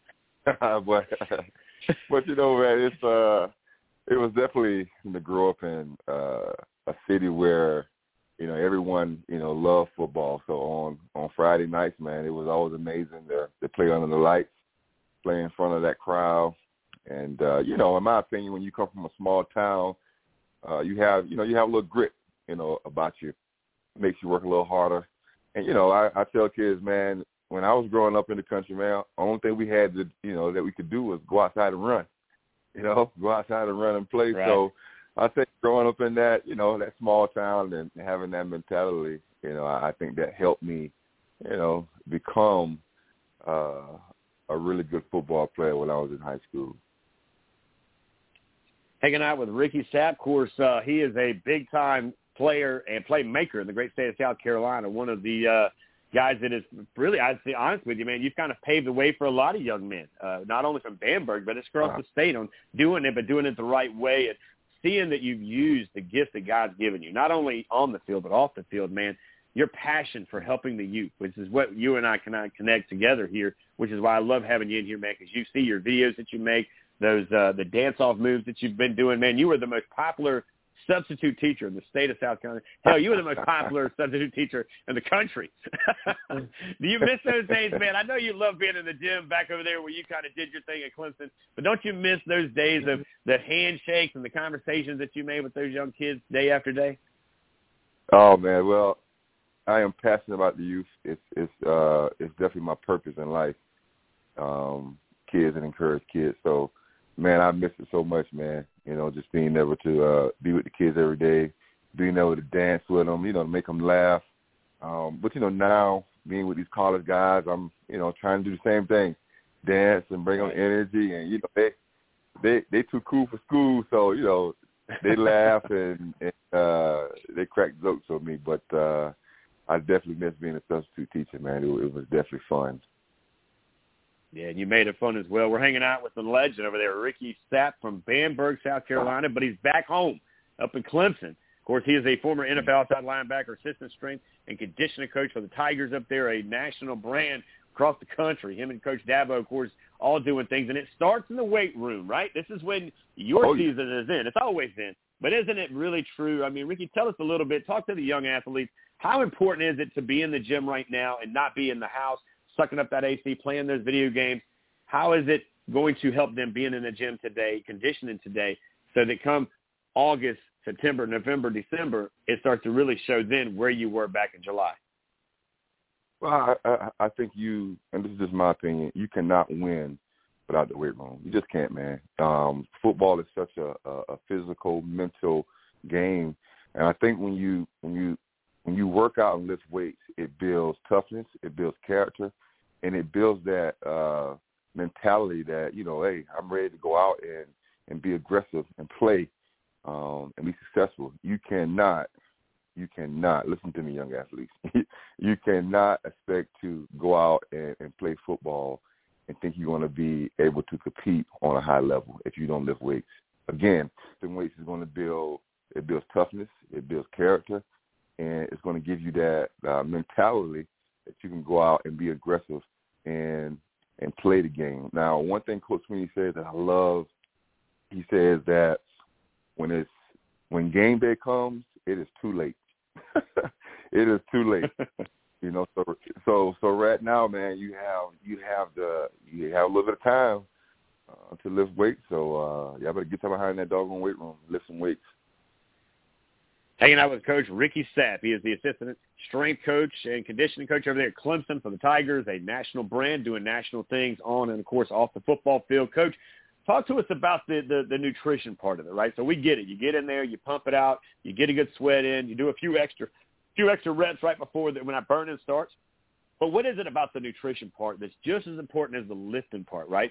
Putting energy drinks and the wrong drinks in your body or putting the right things through your body to kind of help get your metabolism and the rest of your body to follow up after you get in the weight room. Well, I think a great example of that is that is that if if you're driving a Bentley, I don't think you're putting no, no regular gas in it. so, um, what I what I try to tell kids is, man, that you have to fuel your body with the right with, with with the right stuff, man, with the right things that's going to help you, you know, either gain weight or lose weight, feel good, look good. The nutrition is is is just as important as lifting weights. And if you go in there and work out and don't put nothing in your body, then that's a waste of time. You know, one thing again, that Coach Swinney says that I love is that we cannot out train a bad diet. Just can't. We can't out train a bad diet. So if you're out there just lifting weights and thinking you will gain weight and have muscles and look pretty on Friday night and put all in your arms, it's not going to happen. So the nutrition uh, is is is just as important as lifting weights. And it don't have to be hard, man. You just have to find, especially for young athletes, you have to find what you lack and add some fruit in there, but you have to eat daily, you know, and get those protein shakes in. Coach Ricky Sapp hanging out with us, talking about the nutrition part. Of course, he knows about that because he is one of the coaches over there in that weight and conditioning room that is very big right now. A lot of guys right now, of course, are in there. You see it more than ever thanks to your TikToks and thanks to your, a lot of your social media and their social media. You're seeing these weight rooms. Man, what a difference the weight room is from my days of being in the weight room in Columbia in November, or excuse me, in, in the 90s compared to when you were in there in early 2000s, mid 2000s at Clemson. Man, now it's almost like going it's like going into the to this five star arena with nothing but opportunities from wall to wall, right? Yeah. I mean, tell us a little bit about how things have changed in the weight rooms, not only by the weights we use, but by the way we use them. Oh, it's different, man. I mean, shoot, you you you you said it. Especially when I was young, I mean, we had a weight room, but man, nothing like how these high school and colleges have now. It's different, um, and you know, it, but, but but it's good. Uh, it shows the growth, and the athletes are evolving each and every year. So, um, man, it's, it's it's it's pretty cool to see what you know we have our athletes doing, and uh, I think the biggest thing for me is what I see is that how we make sure we are being being, being careful as far as uh, teaching technique, uh, making sure we're doing really good mobility uh, before we throw them under the bench press or throw them under the, the, uh, the squat rack. You know, making sure that we are priming their bodies up um, before they lift. Man, I remember when I was younger, I, I don't, I don't remember anything about you know warming up and, and making sure I'm ready to bench press or squat. Uh, of course, now I'm older now, so I got I need a 30 minute warm up I lift some weights. But uh, it, it, it is cool to see how it has evolved. And uh, man, these these weight rooms are incredible. Hanging out with Coach Ricky Sapp, he's the weight and conditioning coach over for the Clemson Tigers. Of course, uh, Coach, now we start to kind of look into this month of July. You guys are going to start hitting full strength over there on the campus, right? What is the schedule in the college atmosphere so these guys can kind of, in high school, kind of figure out the similarities of what they're doing to what they're going to be doing if they play in college? What kind of starts July 1 for you guys? Well, for us, we'll, we'll have two groups.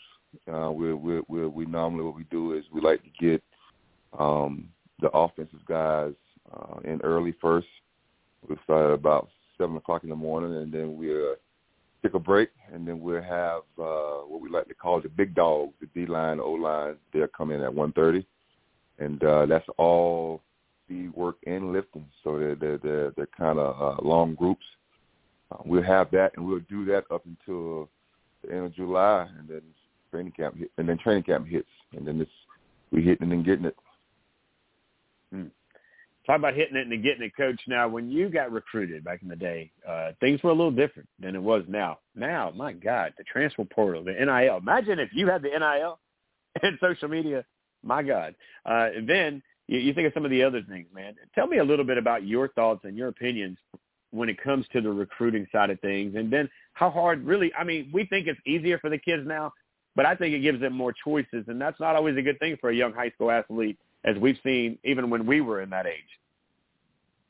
I need some back pay. That's what I need for, for that NIL. I need some back pay. I need some back pay. Uh, I, you know, of, of being that I played, you know, I, um, I think it's amazing that they they are able to get those opportunities. I really do. And you know, to your point, as far as all these options, that can be tough, man. And, and if these kids don't have someone that's helping them and guiding them, it can be overwhelming. And you know, these kids don't know what they don't know. So of course, if they don't have, in my opinion, the best guidance and, and knowledge, you know, they're going to make some, you know, some decisions that's not going to be the best decision. Um, now, I will say with this NIL, um, it's going to be challenging. It's going to be challenging. Um, I think we're definitely going to have to figure out something as far as how can we regulate it. Um, but I don't. I, I definitely don't think it's a stop, man. These, these kids deserve every bit of payment they can get. Um, and then with the transfer portal, oh man, I really don't know how I feel about it. I do think that the the kids should have an opportunity to to leave and go get a better opportunity. Um, so um, the transfer portal is something that uh, I'm still thinking about. You know, uh, when I played, of course, man, we wouldn't even really thought about that. You know, of course, we we saw people transfer, but it wasn't something that uh, you know was a big option for us or something to do. And I, I think that's a good point, though, Ricky. Though when you look at it, coaches, you you you see the way that it was when I played. Right? Nobody transferred. The guys that didn't transfer usually didn't play. Right? We're not Mhm. seeing Yeah. that now. I mean, I saw, and, and and another school in the state had their starting running back, starting running back, transfer to go to another school, similar initials.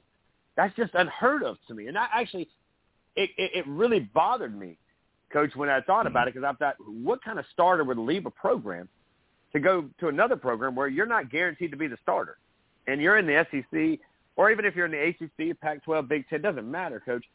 That to me shows you that now it's becoming more about the money part, and that's the one thing that I love about high school sports, and I've always enjoyed about college sports. I agree with you as a former athlete as well. We do need to be kind of retro back some pay, but we also mm-hmm. deserve something more than just an education because last time I checked, those stadiums in Clemson, in Columbia, and across the country are packed out. All right, so they're not there to, to to watch a spelling bee. they're there to watch a football game. So if we're making you money, let's just be honest. You pay me at the job I do nine to five over here now. Why would you pay me for that job? So when you Oh, think yeah. about it, what's your thoughts on seeing these guys who are starters or at least second team guys transferring now? It, that's the part that bothers me the most. I don't care that you leave. I just it bothers me that it's to become more about money than it is about the passion. Well, you know that's a that's a really this is a really good conversation, man. Because we me and one of my good friends was talking about that last night, and I tell you what he said. I think he made a good point. He said that, in his opinion, he, now that these kids have the opportunity to get paid and so many NIL and social media deals, it's almost kind of like they don't really care to play football. They just care to um, get the NIL and have opportunities. And I, I'll just say this: I said, man, you know, I don't disagree. I think that's the issue we may run into. That these kids, we might, we, we may see more kids say, man, you know, what's the point of me trying to work hard and get to the NFL? And when I can get as much as I can get in college, and then go do something else. So, man, this uh, I'm in a tough spot because I played college football, NFL, so I'm with my guys. Right. I'm with them. Pay Yeah. them, pay them. But I, I, I just think that we have something different to to kind of regulate it. hanging out with the coach on campus over at Clemson. He is, of course, the conditioning and weight coach over there at Clemson. Glad to have him in here. Glad to have the Tigers on the radio with us. Glad to hear that uh, that voice coming from Tiger Town up there in Clemson, and just getting to know uh, Mr. Ricky Sapp that I know from the Big Bright Lights of Bamberg. I mean, you know, this guy is Oh, yeah. as humble as it comes, and probably one of the biggest hearts that you'll find.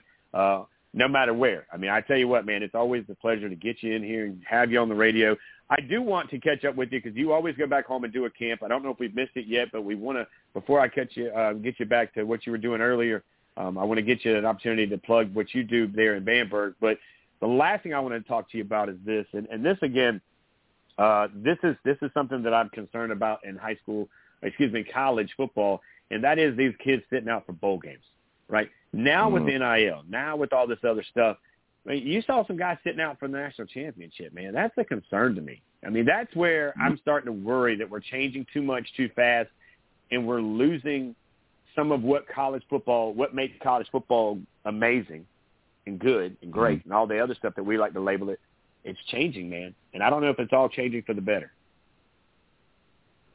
Yeah, you know that's that's rough, man. In in, in my opinion, if if we are we, we we on the football team and we playing our last game together, brother, you got to play, man. I mean, I understand the NFL and NIL, but man, we got to play, man. And, you know, I'm gonna just say this: if if if I was in that that space where if even if I had some represent uh somebody representing me that said, hey, you probably want to pull out your last game, I'll probably say no, I can't do that because I, I I've been with my brothers for four years, and uh I owe it to them, you know, and I owe it to myself Right. to finish my career, you know, playing football. You know, I couldn't imagine doing that at Clemson, man. I really couldn't, man. Just missing my last game. I don't give a dang if I was rejected the first pick. You know, um, I couldn't do that. I just couldn't do that. That's just my opinion. Well, I and I agree with you, and I and again that speaks volume of you as a man, as you as a person, right, as a teammate. Again, you see this happening week after week, but uh, you know when we look at it, there's just so many things that, that you know when you go through magazines, anything from ups and downs, they're talking NIL, they're talking different things when it comes to transfer portals, and now the course, NCAA is trying to they're trying to get their hands back around it because some new things have kind of come out. Where, by the way, uh, Coach Smitty actually over uh, talked to me about this yesterday. That it looks like they're going to have unofficially. I mean, or you can take as many official visits as you want. Back in my day, it was five. I think it was five at your Yeah, day wow. too. But I think they're they're getting ready to go. Yeah, but you, I think you can go to different campuses, but you can go to as many as you want and have an official visit. I know they're also looking at minimizing the transfer portal to NIL. They're trying to say, look, per state it's different, so you need to pay attention to the rules. So there is some some growing pains, if you will. Um, so we'd be interested to kind of keep you back in here if you don't mind, and not only talk about the nutrition guy. Matter of fact, I'll make you our official nutritionist over here at Southern Sports Central, man. I'll get you some some swag and stuff like that if you'll help us out, kind of keep our young athletes in high school prepared as they get ready for Oh. that next step to college. But uh, if you don't mind, I'd I'd love to have you to a regular kind of deal here with us, man. Oh man, let me know. I would love to, brother. Any way I can help the youth. Hey, that's what we're about. Now, talking to the youth and transition quickly before we get you out of here. Uh, when you're going back home, dude, I know it's about that time to do your big thing over in Bamberg. Uh, you got the camp coming up. Uh, did we miss it? Was it in June or is it coming up in July or how's that working out this year? Well, right now I'm trying to work on having it in July, and I always have it in my hometown in Bamberg, and uh, I always get an NFL cheerleader, always get an NFL guys, and uh, we always try to do a great job for those kids in Bamberg. Well, do us a favor. Tag us, call us. We'll put you back on the air. We want to get them educated because it's not that far a trip. And if it's okay with you, I'd like to bring a few microphones and a couple of us and come up and hang out with you and put a show together. And we'll come to you live from the bright lights and uh, hang out with the guys over in Bamberg that that day. Man, that would be great, brother. Gotcha. So we appreciate you, man. Thank you so much, Ricky. It means a lot. I want you to know I'm proud of you, man. I saw the excitement through your text and through your tweet when you reached out and told not only them, but you and I kind of went back and forth when you got that call to come home to go back to Mhm. a town that helped grow you as a man, right? Not only Bamberg, but Clemson had a big hand in making you the man you are as well. Um, I'm just so proud of you, brother, to, to put a goal together, to not stop until you got to that goal, to do what you do week in and week out. You get to wake up every morning on a campus that I know that is a very, very, very special place, and you get to be surrounded by a guy that we here at Southern Sports Central have a lot of respect for, and that's Dabo Swinney, of course, in the way that he's doing things. Yes, sir. Thank you, brother. That means a lot. Thank you. So we appreciate your time, man. We look forward to catching up with you soon. How do we find you, man? You're not you're not doing as much on the social web as you were, I know. Uh, but but how uh, how do we find you? How do we keep up with you, man? And what's going on coming up soon in the uh, the, the the land of the Ricky Sapp uh, on the media world? Oh man, you can find me on Instagram. I am uh, on Instagram. I'm the the dance and motivational speaker. I have that as well.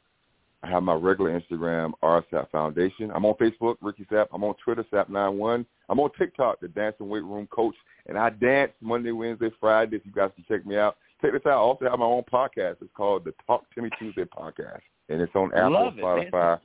Yeah, you guys can check me out, man. I tell you what we'll do. We'll start giving you a good plug. I remember you were doing it there at Myrtle Beach. I didn't know if you had the time to continue to do it because I knew, of course, that uh, you know Yeah. you just have a lot more responsibility now, man. You're in charge of a lot of a lot of tigers walking through that weight room. So I'm sure that when they're not hydrated, you're the first guy they go to, going, "Hey, I gave them to you. What did you do?" oh yeah, oh yeah. Well, buddy, appreciate you, man. God bless you. Stay safe. Reach out. I'll catch up with you off the air, but I do want to say thank you so much for taking time on a Saturday morning to hang out with us all the way from Clemson and Tiger Town. Yes, sir. Thank you, brother.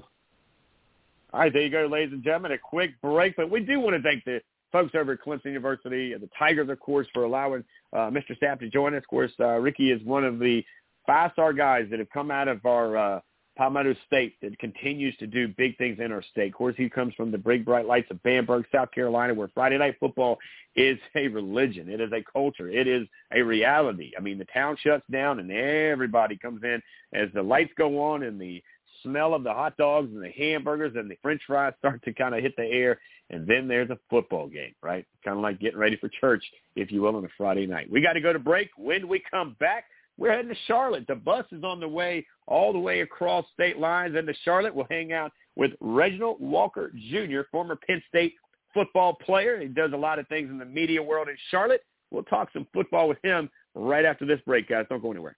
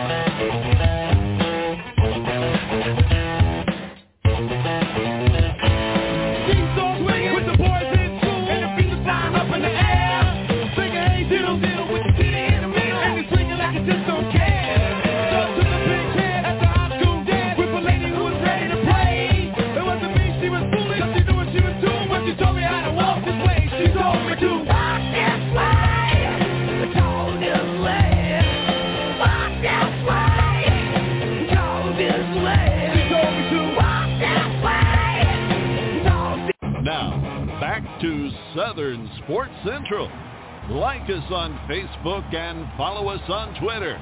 And give us a call at 323-784-9681. Let's rejoin Richie and Eugene on Southern Sports Central.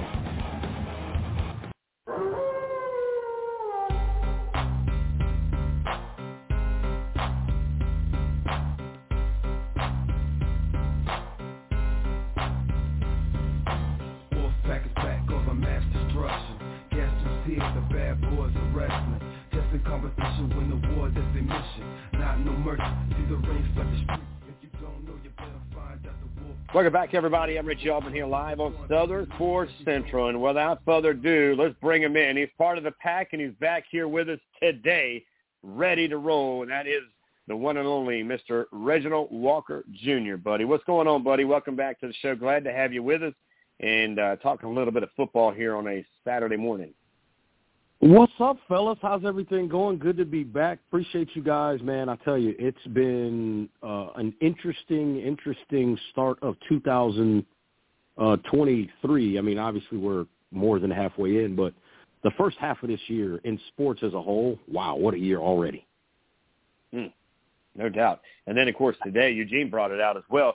I mean, now the new teams that are bouncing to different conferences, you see that the alignments there. Liberty, by the way, hanging out in Conference USA. Of course, they've got a new football coach, and they're already doing some fun things on social media. But now you're starting to see some more chess pieces moving, right, Reg? I mean, is it only time before we see these super duper mega conferences? Are we kind of working our way towards that? Yeah, I think so, guys. And I'm gonna I'm gonna go ahead and say this on your show.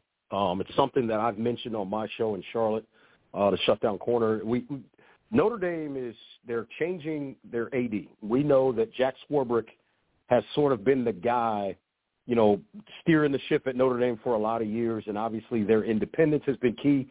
Now it's come out that they're looking to triple their media rights deal uh, with NBC or potentially another partner. I don't see how that money is still there in the ether based on what money is going to the NFL from CBS and Fox and NBC and Amazon and all of that, and then what the Big Ten did, and then the ACC is coming and the SEC is coming. All of these different deals, guys. I'm gonna say it right now. Speaking of super conferences, I think within the next five to seven years, we will see Notre Dame be forced to join a conference. All right, I like that conversation. So where do you see? Where I know that crystal ball is over there sitting by you. Where do they land? Do they stay there? I don't see them going to the ACC. Why? Because of the factor that Clemson, Florida State, North Carolina, the blue blood of of the ACC, uh, doesn't want to stay around. Now, is is, Well- is bringing in Notre Dame enough for them to stay though? I think so because I think I think it would bring the kind of financial cachet from a media rights partner that would allow that conference to get closer to on par with what everybody else is doing. Now, that being said, the other piece of it is Notre Dame has always said their academic profile fits the ACC better than everybody else. Look, I'm not smart enough to sit here and tell you what their research levels are and all of those things because that's not my job. That's not what I understand. But uh, if they are saying that, I think there's some merit to that. I think it makes sense. I think it also allows them, you know, to align themselves in a way from a football standpoint because, look, I, I respect Clemson and everything that they've done. It, it's it's you know, and and and you look at Florida State and what they've been historically. Outside of that, in the ACC, that is not a football conference, which is what Notre Dame would love is to walk into a situation where they are at the top or near, very near the top in terms of the pecking order as it relates to football. Basketball, they know they're never going to be on the level of Duke and North Carolina, uh, uh, you know, the Tobacco Road programs, and they get that. They're okay with that. So they'd be okay playing second fiddle on the basketball side of things, but understanding that they would be at or near the top from a football standpoint. So I think that's why the ACC does matter. I think that's why the ACC can fit. And I think they could go into the ACC with the knowledge that because of their overall cachet from a football standpoint, they could probably make a couple of demands and the ACC might agree to it because of the amount of money that they would bring with them. Very true. Now let me ask you this though, devil's advocate. I just feel I just I don't. Maybe the ACC would love it. I mean, everybody's got a wish list. I'm sure like the SEC wanted the Texas, Texas, and they wanted Oklahoma's, and I'm sure if you're at the ACC, uh, the last big name that you really can kind of go after is that. But to me, I think and I feel that the Irish fit better in the Big Ten when it comes down to everything across the board. If I'm trying to sell the yard, the pool, and everything inside the yard with the house and all, it just seems like Notre Dame fits better Big Ten football than they do in the ACC. Well, mathematically, and and when you look at a lot of aspects, they do right. They they they Right. absolutely do from a geographical standpoint. Um, you talk about weather and conditions when they play. All those things add up. Um, I think, and this is where the key to this whole thing is presidents and chancellors. What do they look like? What's the prestige? What's the and and here's the other thing with Notre Dame, and I think this is where um, this is what they're leaning on. You look at the Big Ten. You look at a place like Penn State, sixty thousand undergraduates or whatever it is. Ohio State is somewhere crazy. Like like those are a lot of big land grant schools. Then you go to the ACC. Boston College is not a fifty thousand student student body. Um, you know, you look at Duke, it's very small. You look at Wake Forest, it's also very small in terms of enrollment. And I think those are some of the things that they're looking at. Miami has a pretty large enrollment, but it is also a private school as well. So I think that's some of the pieces that they're trying to align with Virginia as well. That's, I think you look at those schools in particular, and they have very similar academic profiles and visual profiles as Notre Dame, whereas in the Big Ten, the only one that really has that kind of a similar feel is probably Northwestern. Uh, you know, Wisconsin's a big state school. Penn State I mentioned, Ohio State I mentioned, Illinois, Indiana, Nebraska. All of those are really, really big state schools. Even Purdue is much bigger uh, than Notre Dame in its own state. And I think now uh, a lot of these conferences and a lot of the schools, particularly Notre Dame in this situation, they're not going to have as much power in the Big Ten because there are that many big schools that are involved with that, and so they would look to go somewhere where they're much more similar and could maybe wield a little bit more power. Hanging out with the man, the myth over there, Mr. Reginald Walker Jr. He is part of the Southern Sports Central family, of course, uh, former Penn State football alumni, does a mega amount of things in the uh, Charlotte area around the great state there, North Carolina, in the world of media, uh, talking college football and some of the changes. Now, another change, Reggie, that we're seeing is it seems like the NCAA said, okay, well, we've had our we've we've had our go with this whole NIL thing and this whole transfer portal thing, and well, there's visits and all these other things. It seems like now they're starting to kind of maneuver a little bit. I saw where they're going to try to work a little bit with the transfer portal, not letting somebody maybe in it. They're also working on uh, uh, you can take as many visits officially as you want. Uh, I've seen some media, uh, some outlets uh, reporting that. Um, it just seems like they're really starting to get their hands into it. And then there's this NIL deal. Now you know, like I know, every state has their own rules within the state, right? So what works in one state doesn't work in the other state. And it was only time before they were crossing some very sketchy lines in the NIL world when it came to achieve or receiving money certain ways. Kind of give me your thoughts on how you see the NCAA now trying to get their arms finally around this whole chaos of the new era of, of college football off the field and not so much on the field. I- think it starts with leadership, and and let me let me cachet this in a certain way, and I don't mean this in a disparaging way to Miles or uh, to Mark Emmert at all. I was getting ready to say Myles Brand. That's even further back. Uh, but but Mark Emmert, much like you look at uh, for people that that really follow this thing, much like you look at Jim Phillips in the ACC, these guys have always been in the student athlete academic collegiate world. So they look at it, education first, all that other stuff shouldn't matter. That's where leadership matters. Charlie Baker, the new uh, president of the NCAA, he comes from politics. This guy was the, I think he was like the governor of Massachusetts at one point, all of that, or or or senator from that state, or something to that effect. But the reality is, he now that leadership level, they understand. You got to do certain things. You're not, protecting the the the the old sort of academic student athlete model. That's over. It's over. And I think Charlie Baker understands that. And I think Mark Emmert was trying to hold on to it because that's what he knew.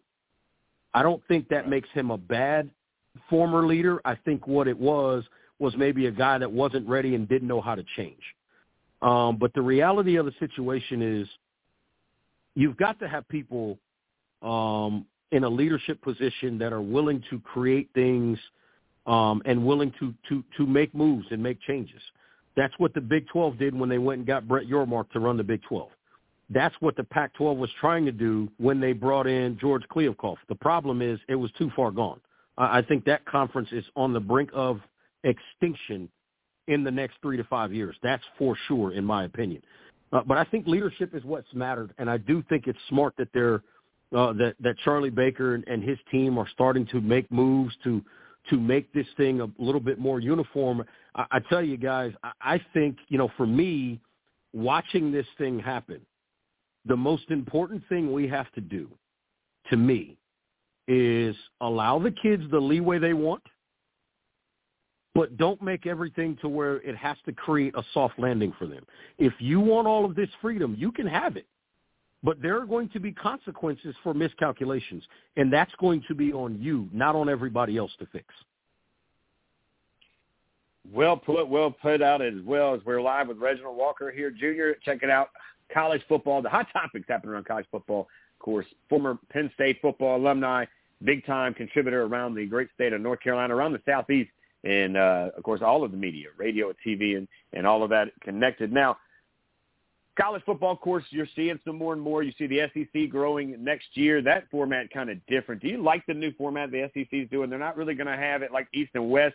They're kind of doing it like in certain sections, and it looks like they're going to take no matter what at the end of the year. They're just going to take number one, number two, make an SEC championship game because I feel that they realize now that they're going to have a larger playoff format that they know right off the rip they're going to have at least at least the SEC is going to have four teams in that playoff. Uh, first of all, I completely agree. They they know they're going to get a large share of those playoff spots. The other thing, I I don't like the non-division format. I, I to me, that's what it should be about. You go win a division, right? You go like to me, guy. Right. I, I've never understood the idea that you could be a national champion and you never played for a championship at any other level along the way. Mm. That, that's amazing to me. So in football, basketball is a little bit different because it's a tournament, it's a lot of teams. But to me, in football, it's it's. I always look up, and and the best example is Nick Saban in Alabama. Nick Saban has won several national championships in which he did not play in the SEC championship game. That's mind-boggling to me. If you can't win your league, how can you win the whole thing? I just like to me as a player, I want I want to be able to control certain things. And that's why if you're at a non-power 5 school, it would be very very frustrating to me to know that I can do everything in my power, win every single game on my schedule, and there's still a chance I can't play for a national championship as an athlete, you know this. You you've been around the game long enough. All we want to do is be able to control what we can go get. All I want to do is know what I have to do to go play for my ultimate goal. And, you know, you look at what the SEC format is, the ACC is doing the same thing. I disagree with getting rid of divisions. I think divisions are important. I think they help with uh, creating and, and maintaining and sustaining rivalries – uh, I think that divisions allow us to have those matchups and make them matter every week. And I also think, and I think this is the real simple piece that nobody's really thinking about, because everybody's like, well, you can have a weak division that year and, and get to the get to the championship game having played nobody. You could have the same thing in this format and absolutely play nobody and be undefeated because you played absolutely nobody or catch teams – when they're injured, all of those things. And there could be years where you catch a certain team and they're just not very good that year. What happens in the year that I'm just going to use, let's just use Duke as the simple example in the ACC or, and let's go to the SEC. Let's use um, Mississippi State as an example. Vanderbilt. Let's use Vanderbilt. It's a perfect example. What happens if they get a year where Auburn, they play Auburn, but Auburn is wrought with scandal. We know that's known to happen at Auburn. And there's an injury at Ole Miss, and Georgia's got three players suspended. Other than that, they've played, you know, some of the lesser teams in the league. Now all of a sudden they're sitting there at eight zero, oh, and everybody's going, well, Vanderbilt's a paper champion, but there's three other teams behind them with one loss in the league that don't get that shot. Whereas if you're playing division, if your division just falls apart that year, that's just a division. So I think that kind of stuff is something that we've got to keep an eye on. Those are all great points, Reggie, because actually we went through, and, and unfortunately for Vanderbilt, they're in that pod that they're in, and it is brutal. I mean, they, if they win one game this year, we're, we're going to be pretty excited over here because their whole theme is anchor down, and that's kind of what needs to happen if you're in Vandy right now. If you're in Nashville, uh, anchor down because it's going to be a busy and a very tough, long season. But you look at South Carolina, you look at Georgia. I mean, they they're scheduled next year because they're put in pods, right? I don't like I like, like we you said, I like the traditional part of college football. That's what's made college football so great. That's what we love to listen to. It's like waking up in the morning, you watch college game day, which we're going to talk about that here in a little bit. But you, you, there's certain games that you want to listen to. I mean, I miss the days of listening to to the certain guys that were the play-by-play guys. Either they passed away or they just decided to retire and get out of it. I mean, Keith Jackson was that was the guy, man. When you listened to him in the morning, you felt like you were in the stadium even though you were in your living room. You know, there's just certain names that you hear on the other side. I mean, like you and I talk about all the time, when you hear that CBS intro to, to, to college football, you know it's about that time. It's about that time to get after Absolutely. It's a 3.30 game. Probably going to be one of the best games of the day. It's one of the top tier SEC matchups. There's just certain things that that's what we look forward to. I am scared to death that college football is, and I talked about this yesterday with another coach, is that it's becoming more and more and more of an entertainment than it is actually a sport. And Eugene and I talk about this all the time as well. But also, I'm worrying now it is 100% going into that minor league pipeline. We already knew it was, but man, are they not putting everything in place to basically make it an official pipeline business-wise, a business module with the NIL, with the transfer portal, and everything else with these contracts that you're seeing week after week come out it's just scaring me because I don't see college football going in the direction that I want it to go in that's going to keep it to what it was. I get things change, but not all change is good. I do like that the Texas is coming into the SEC because that puts Texas A&M and Texas back in the same yard, playing together again. That's how football should be. But could you imagine some of those rivalries with Penn State when you were playing that didn't happen because of feelings getting hurt or certain things took place that took that away from you guys? That just takes away from what makes college football its own entity. It's the shortest season in all the seasons, but somehow, some way, it's the best season of all sports. I agree, and uh, let me let me say this real quick because Penn State, there's no excuse for Penn State not to play Pittsburgh, um, and and you know really Syracuse every year. Like there there's no reason why those games shouldn't and couldn't happen. Um, you know, it, it, you mentioned the, the, the corporatization, if you will, of college football, and I heard you guys talking last segment about you know where this thing is going and and, and players sitting out, and I, I think what it comes down to is they got to have some help in college football, and and this is what I mean. You guys were talking about. I heard you talking about guys sitting out of bowl games. Mm-hmm. That's going to continue until the NFL says Yep. A guy decides to skip his bowl game. Yeah, we don't really like that. That's probably going to cost him a couple of slots in his in his draft grade. Until that happens, it's going to continue. A lot of this, the the NIL construct and and and why you know the whole players uh, being able to make money off a of name, image, and likeness. I, I don't have a problem with it, but let's call this spade the spade that it's supposed to be. This is the NBA's fault.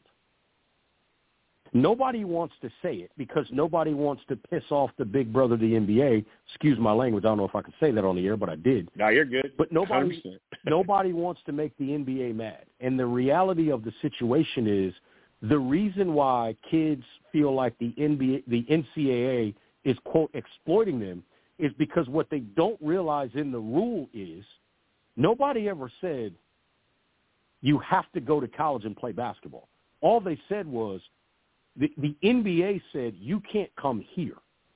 And so with that, everybody goes, well, these kids are being forced to go to college and forced to not make money. No, College is a model just like your garden variety Wells Fargo used to be. You can come here, you can intern for free, it's going to build up your resume, and then you go do whatever you're going to do. That was the model of college athletics for the longest time. And then the NBA said, hmm, you can't come here. Nah, because we got too many of it, too many of them wrong with y'all coming out of high school. So now we're just going to, instead of us making our GMs do a better job, we're just going to punish every kid coming out of high school and say, you're not good enough to come here. So you go somewhere else because we've been wrong too much. That's the problem in this. Everybody is putting everything on the NCAA and the model. And I'm not saying the model was or is perfect. But the model wasn't hurting anybody. It was clear what they were doing. It is clear, as you just mentioned, it is still a minor league system for the NBA and the NFL. Now, the NFL, nobody, you notice, nobody has been upset with the NFL for their rule of you got to play three years of college football because physically you will get killed in the NFL if you don't spend the right the requisite amount of time at the collegiate level getting your body prepared for what the NFL requires. The case in the NBA. You don't need to do as much because you can be physically ready for that and play against grown men. And so the problem to me has long been that the model wasn't the issue. What became the issue was access to more information, right? Uh, the, the, the public nature of which these media rights contracts are negotiated and, and the money is, is known. And the NBA and the NFL, in particular the NBA really, basically saying, yep, yeah, we've missed on too many of these, so we're going to make you go somewhere else because we're tired of being wrong. That is what the real impetus and what the real catalyst for a lot of this NIL, Alston ruling, uh, you know, the Ed O'Bannon case. You can name 50 million of them that have come into play since then. But that's where it really, really came from is the NBA decided that they were wrong too many times and they wanted to make these kids go somewhere else. And, and these kids didn't appreciate the fact that, you know, at 17 years old, when you graduate high school, you can go in the military and fight for your country. You know, all we've heard all of the the comparatives, right? But they couldn't go to the NBA and make money, and that became the issue. And, and I think, you know, we need to stop ignoring and blaming everything on the NCAA and put some of this on the NBA and Adam Silver and David Stern and those people uh, of that ilk in their time frame as well. Well put, well played, and I can tell you to the T, Reggie, I agree with you 100%. You know, and, we're going to take a quick break because I want to get off the field and head to a couple of other topics that I know are going to be close to your thoughts and opinions. Number one, kind of get your mind right here. We're going to get into this Rob Gronkowski versus Baby Gronk thing. And I think it's a lot deeper rooted than just those two. I think this is a, a typical parent living through his child that mentally will have this child so completely messed up by the time he hits high school. It's incredible some of the stuff I've peeled this onion back and found some of the stuff I found. And then I want to also touch on the changing of the landscape that once again ESPN is going to do. They've already let go at least 20 plus name, big name, former NFL big name guys, and a lot of big name ladies that have done some huge landscape drying. I mean, you're talking about setting the way for young ladies to come through. They cut them yesterday as well, but one that was close to me, and, and again, David Pollack being cut yesterday, I thought was a huge. Just it just really. I mean, if, if I could turn it off, I'd turn it off. But I enjoy that Saturday morning part. But they kept one guy, and everybody keeps saying that, that, that the amount of money they're paying him because he's kind of becoming. And Coach Smitty and I talked about this yesterday. You're seeing this the Howard Stern of, of, of style of being a sports guy is becoming the new era, right? You're seeing it with with Marty and Marty and his guy that does it. It's a different style of of uh, getting across to viewers, but of course, uh, the gentleman that we'll get into when we come out of break, we'll talk about him and along with all the other stuff. Reggie, just give us a few minutes. Let's reset. We'll come back. We'll get you back running, and we will get into these conversations right after this, guys. Don't go anywhere.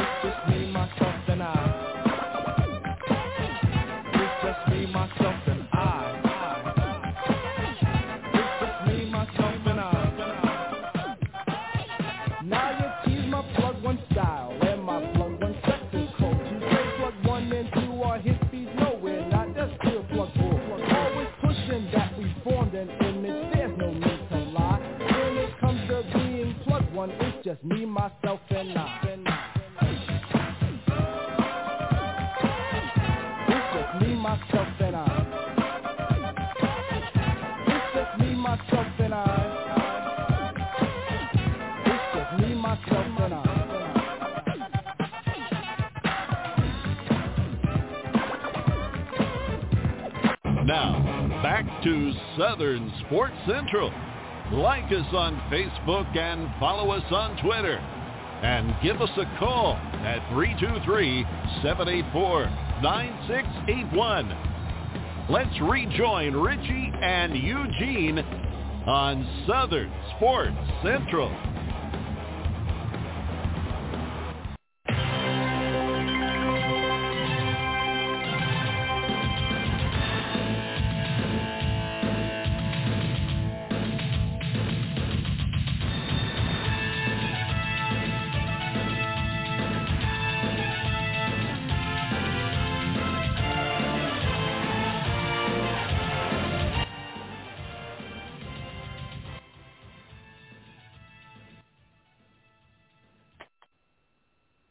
Reggie, I think Richie had to step away for just a second. Uh, wanted to catch you back up, and uh, you know we talked about so much in that first segment. And now, one of the things I know Richie was running into was the uh, the David Pollack being let off from uh, ESPN, you know, and made reference to Pat McAfee.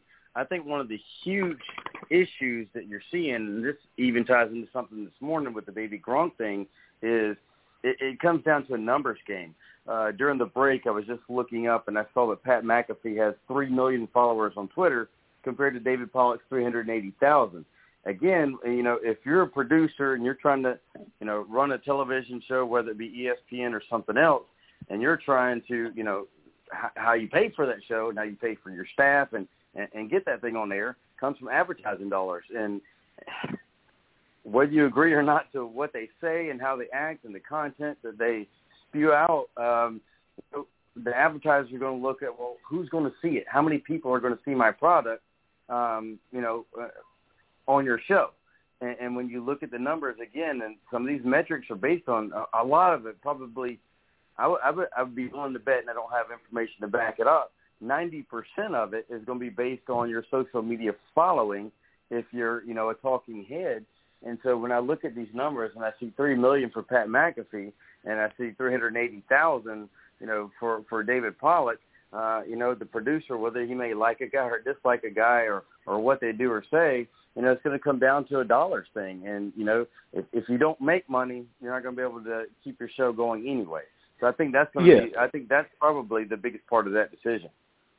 No, I agree. I, social media is currency now. It, it really is because it's about reach. It's about because people are not watching the way they used to consume. They, they, it's just a different thing now, and so it's all about access and reach. And reach starts with social media. That's that's the profile. And and let's not get it twisted. They also see how much money, you know, these different companies were willing to pay Pat McAfee just to uh, promote their products or just to be to have that presenting sponsorship. The goal for these for ESPN in particular is that when Pat McAfee comes over, that they can turn around and sell that hour of TV because it's replacing uh, where Max Kellerman's This Just In went.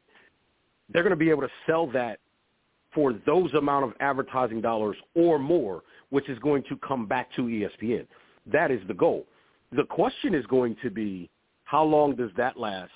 What happens the minute Pat McAfee does something a little bit different and everybody goes, up, oh, see, PN and Disney controlling him.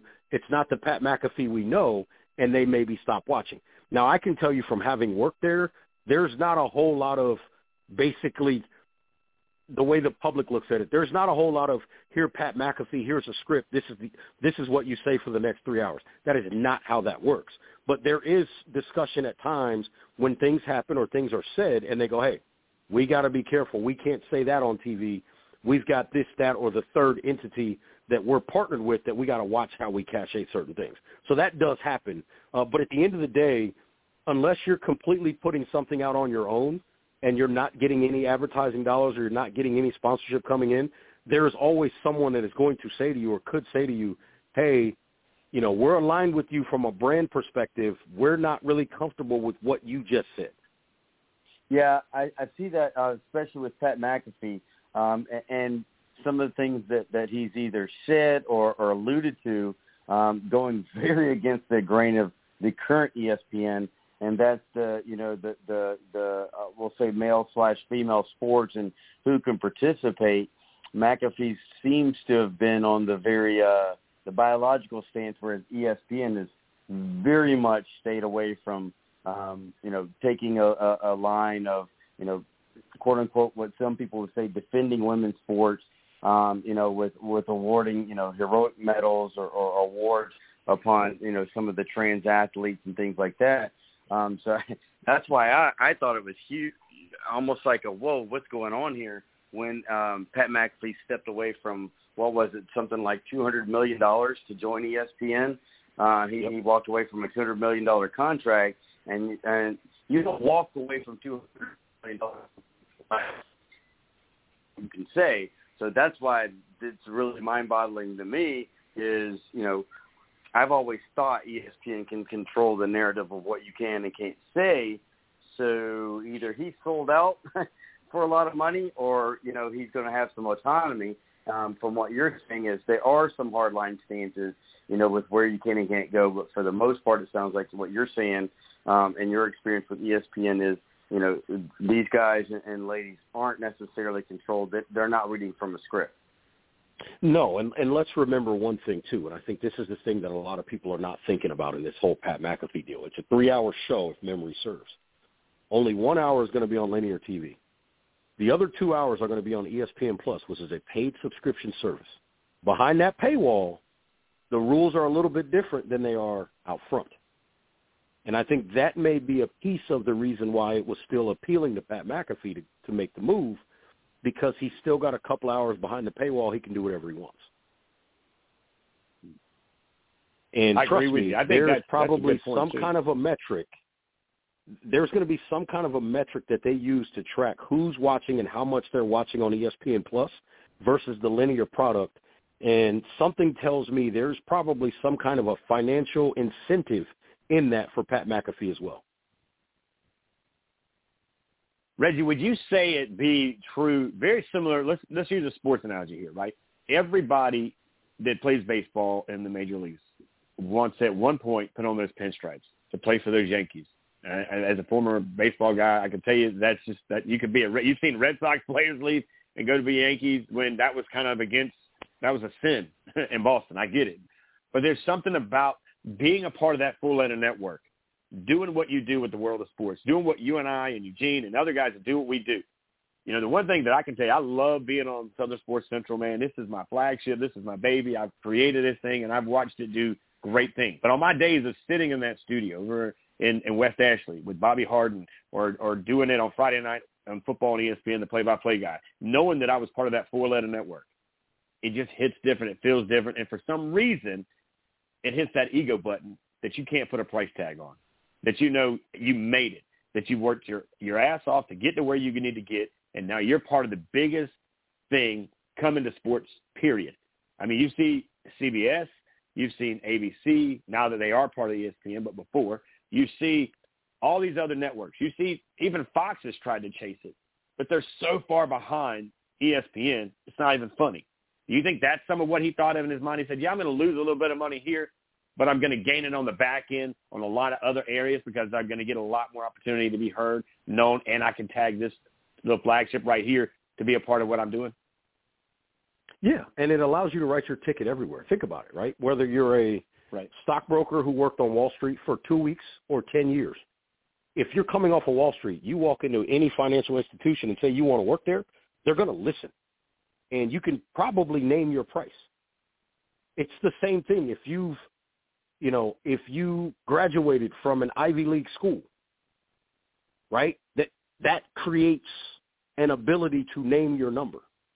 Well, if you spend some time at ESPN and then leave, that creates opportunities afterwards to name your number. It gives you the biggest platform you can possibly have in sports.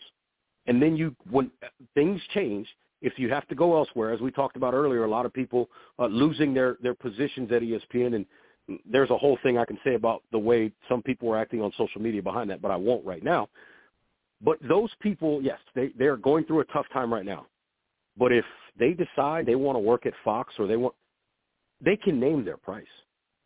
They they can really push a number out there because these people already have a level of credibility in what they do that will never go away because they worked at ESPN. It's like the uh the Nick Saban coaching tree. you know, a lot a lot of uh, right. a lot of coaches took those forty five thousand dollar analyst jobs because they knew what was down the road. You know, to put on their resume that they were coached at football at the University of Alabama under Nick Saban. That's exactly right. That's that's exactly right. And you saw a lot of guys, uh, fellas, you've seen a lot of it already happening before this, where people were leaving ESPN and they were going to Fox. And you were thinking to yourself, Erin Andrews, right? Prime example. Erin Andrews was at was at ESPN, right? She goes to Fox, and I promise you, she told them what to write on that check. Not because she's just Erin Andrews, but because of where she was, right? I'm sure she used that as part of her her her piece of the puzzle, right? Absolutely. I, I'll tell you this. For me, right? Um, I spent 12 years in production at ESPN. Worked on every show there was, covered Super Bowls, BCS national championship games, Rose Bowls, all of it. I did all that stuff. When I walk into anywhere and it's time to talk about, and now I work at Sports Business Journal full time, okay? When I am in a room, and it's just happened to me a couple of weeks ago, bunch of guys standing around talking about actually the Chris Paul trade. And somebody was like, you know, they, they, they were explaining all their opinions, and I said, look, I'm just telling you, don't be surprised if Golden State finds a way to move Chris Paul because of the money, because of the way the new salary cap is set up. And it was amazing. There were probably two or three other conversations going on in the room.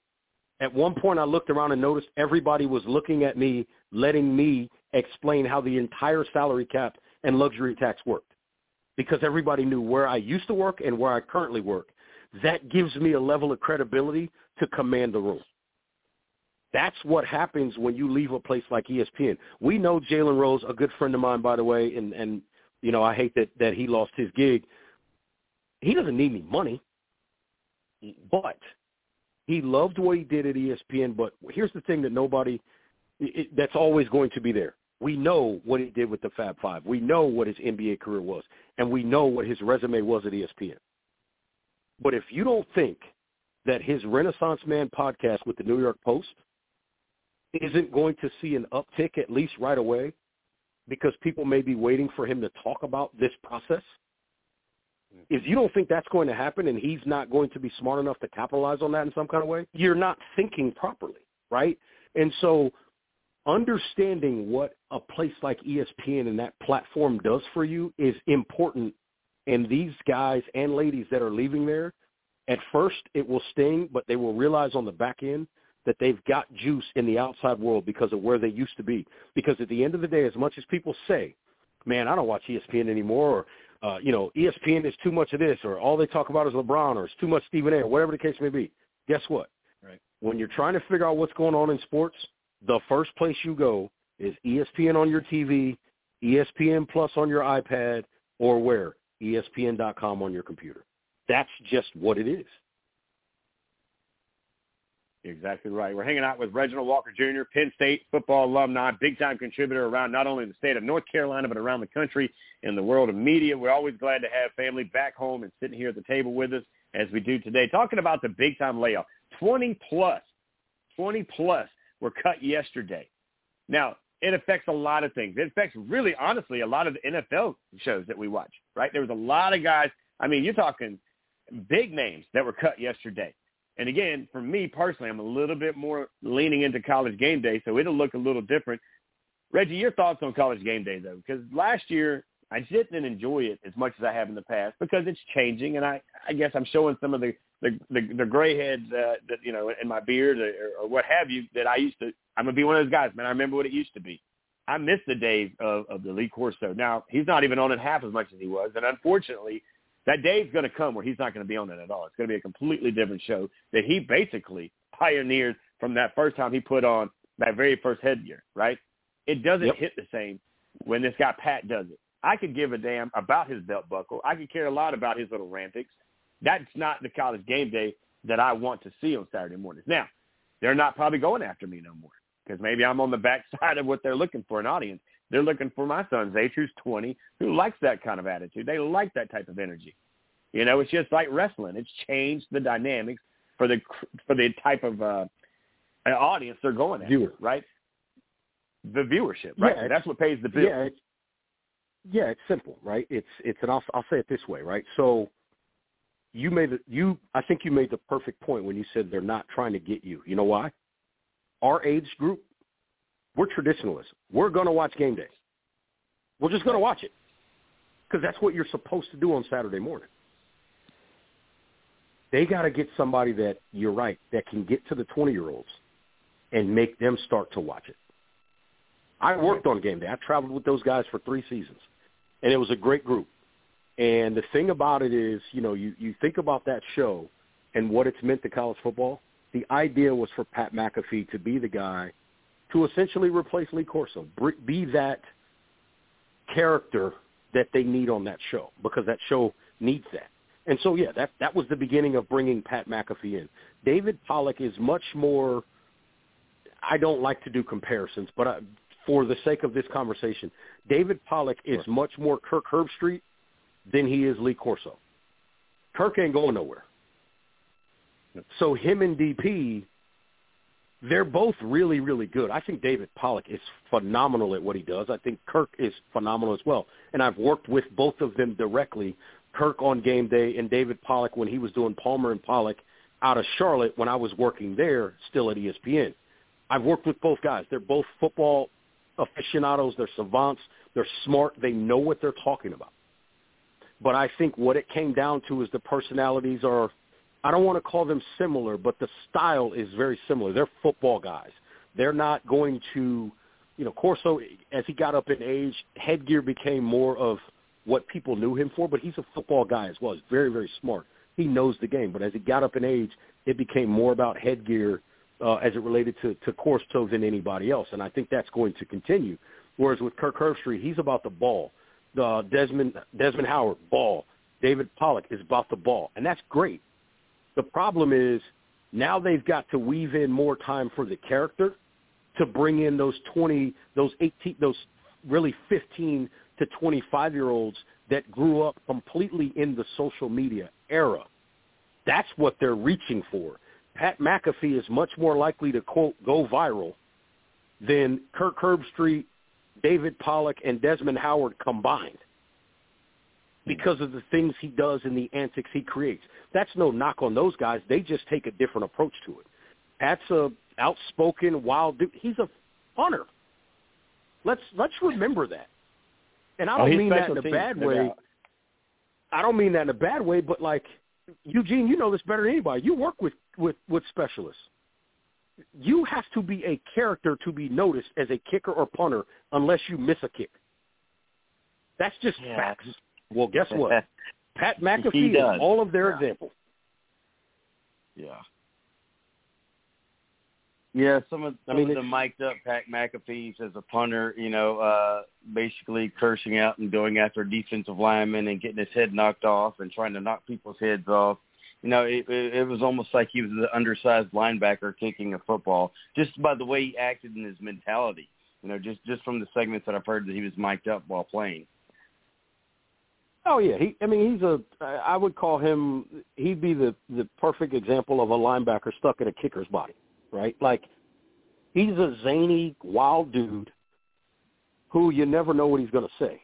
And I think I I think it was Richie. You used the example earlier, and, and maybe it was you, Eugene, but he is the Howard Stern of sports right now. And Howard Okay. Stern once said, the reason why he said Howard Stern once said, people hate me because they don't know what I'm going to say next, and people love me because they don't know what I'm going to say next. That might be the What's Pat perfect McAfee scenario. That say right next? there is what sells. That's what sells. Yeah. It's yeah. I mean, people back then uh, equated it to you know you couldn't look away from a car crash, you know, That's because if you you wanted to see what was coming out. Yeah, I see Some that. things never change. Do you understand the words that are coming out of my mouth? The doesn't get any Yeah. better than that, guys. Right? That if I was that would that ought to be his theme right there. Uh, completely to that point. I, I had to look for that one. Yeah, that's that's but that's I'm what it is, I mean, that, that's guys. That's what sells. Completely what sells is the unknown, right? We don't give a damn what we know. I want to watch the unwatchable. Perfect scenario. I know I'm getting to go by this car accident, and they got some sheets up, so that ain't good. But damn, I can't stop watching because I know something's over there, or there's lights over there. I want to know what the heck's going on over there. You well, know, why do you we have traffic half the time? Yeah, Let, let's use traffic as an easy example. Well, look at When you're look at the driving- Denver Broncos. Right. Look Go at ahead, the Denver. Broncos leading up to the draft. Their quarterback Yep. situation is a mess for eternity, right? So they're going into the draft, and how do you switch the narrative of your franchise being stuck in a bad deal forever with no leeway to get out of it? You show because you're in Colorado, you basically do not punish your coach. He's hitting a water bong in the draft room, and it's just like, what are we doing? Oh yeah, I forgot. Damn we were changing right. the narrative from from how bad they were with their quarterback situation and contract situation. Oh, let's just put let's just you know have this out there, you know, so people start talking about that instead. it, it, it's it's uh, getting back to the car crash. I, I agree with that, but getting back to the car crash part of it, right? Why do we have traffic oftentimes? If there is even just a disabled vehicle on the side of the road, everybody has to slow down and look at it. It's the same thing. Pat Yeah. McAfee, Pat McAfee, like I can't remember which game, but he did the stunt where he like jumped in a lake or a, a street or a pond or whatever it was, and it was like 15 degrees outside. It doesn't even sound smart. It doesn't even sound smart. But guess what? We all watched it because we were like, is he going to freeze to death? So everybody watched it. That's what we're dealing It's with. like going to the circus.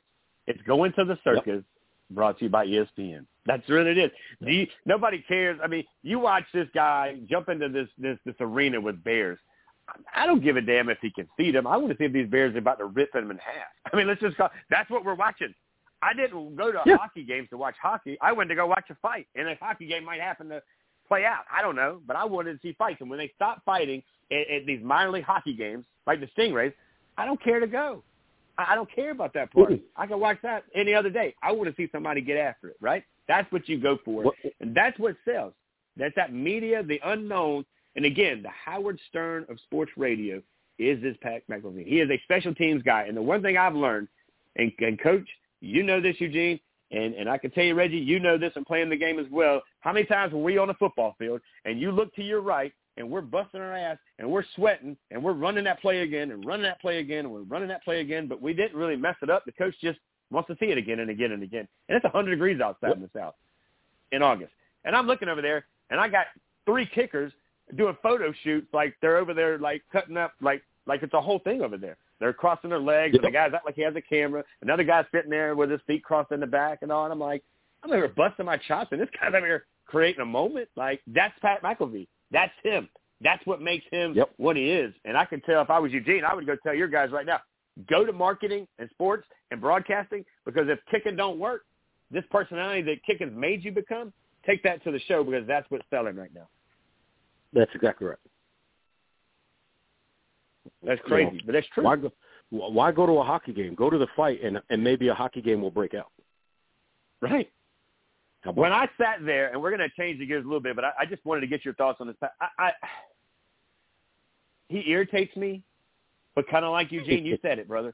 What the hell is he going to say next? I don't know. I don't care about his belt buckle. I had to hear that stuff for weeks after weeks after weeks. I'm like, bro, I could care about your belt buckle. I'm I like the one thing I love about college game day is it has its own thing. I just hope that whatever they're doing, they don't get away from what they did and the factor that they got personal. The stories that they told, some of those heartfelt stories that they told, those are what made college game day amazing and made it what it was.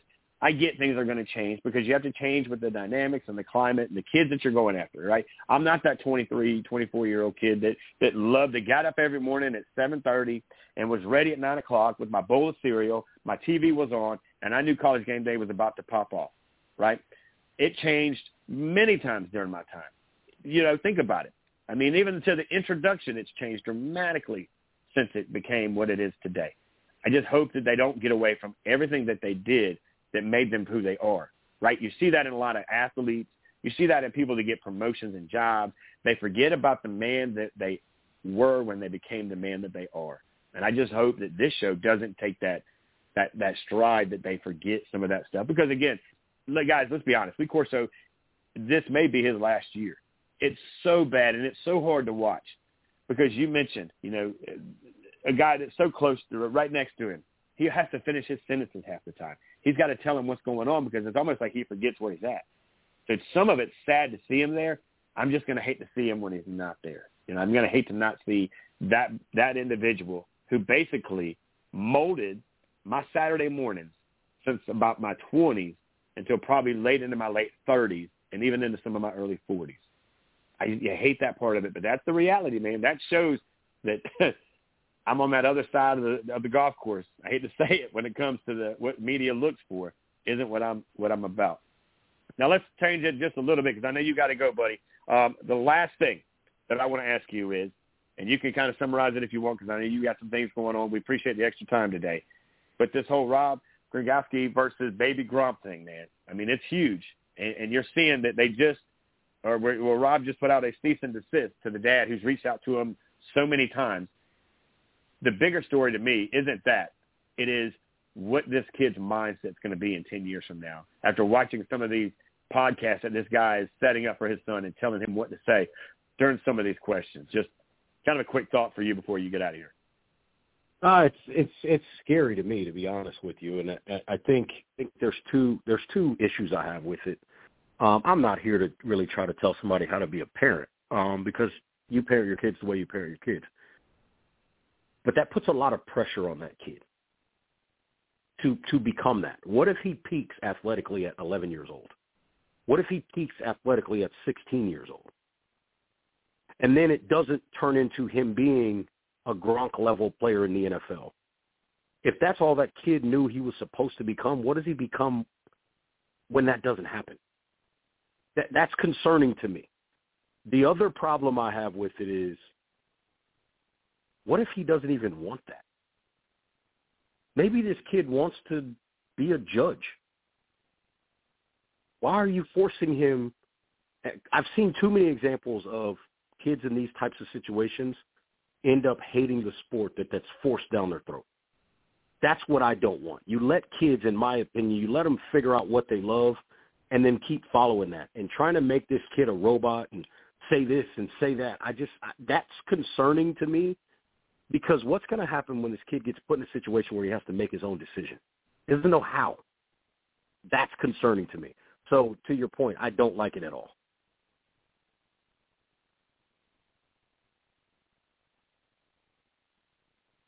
Reggie, I do want to say thank you so much, brother, for coming in here, hanging out with us, and uh, getting a little extra time with us, man. We're trying to get this thing back up and running. Looks like we're going to start going back to the morning show, 6 to 8, Monday through Friday. Uh, we're, we're kind of playing with that, but we want to get some Saturday shows under our belts here to try to get this wheel kind of back up and running, get the car out of the garage, and, you know, make sure it's clicking at all cylinders, man. But as always, give us some opportunities to find you, man. I know you got your own show that you do. You got a lot of other things that are happening, man. Uh, tell us how to find you and what's going on in the world of uh, Mr. Walker. Yeah, uh, Instagram R underscore W A L K one three. That's my Instagram. My Twitter is R Walk thirteen. Uh, the Shutdown Corner, which is uh, in radio show form and podcast form on ESPN Radio in Charlotte. That's 7:30 the game. You can find me there as well. ESPNCLT.com is where you can look for the podcast form of my show as well. Uh, keep an eye out for me there. Gardner Webb Football this fall uh, as a radio analyst, and then we'll see on the TV side. Still working some some of those details out. You got it, brother. As always, we appreciate you. We're going to get you back, man. We'll talk uh, off the air. I'll give you a shout here after a while, man. But, uh, hey, before it gets busy, we need you in Charleston. Come on down. Let's go out and uh, let me show you around Summerville, and we'll take it across uh, all the way to the edge of America to Folly Beach, man. We'll make a, a weekend out of it. Uh, so the opportunity and the invitation is open for you, buddy. Sounds good. We'll make that happen, guys. Y'all take care. Uh, have a good holiday weekend and holiday, and we'll talk to you soon. You got it, buddy. Take care. We'll talk to you next time.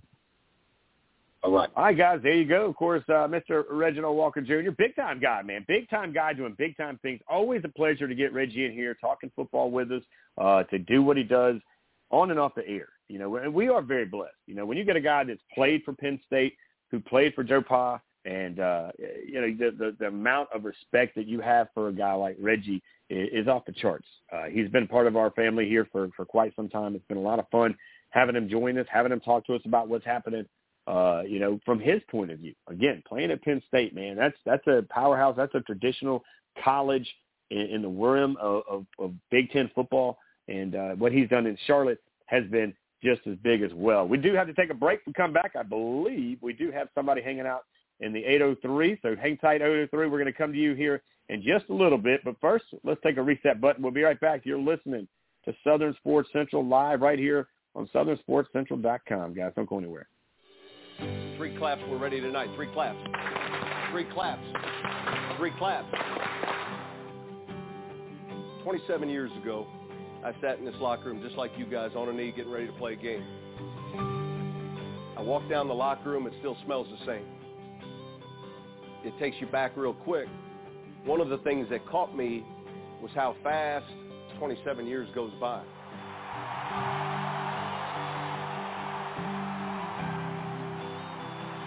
There's so many people that live vicariously through you. I would give anything tonight to jump in one of these uniforms with you guys. To do something I never had an opportunity to do. My father never saw me play. You play for your father tonight. That feeling goes away. It goes away, and it doesn't come every Friday night. It comes when you get married. It comes when your child's born. So you get it, but you just don't get it every Friday night. You're going to miss that more than anything in the world. That's what I miss. And so you seniors that are focused on college, you're focused on your work after high school, what you're going to do next, you're focused on tomorrow, aren't you?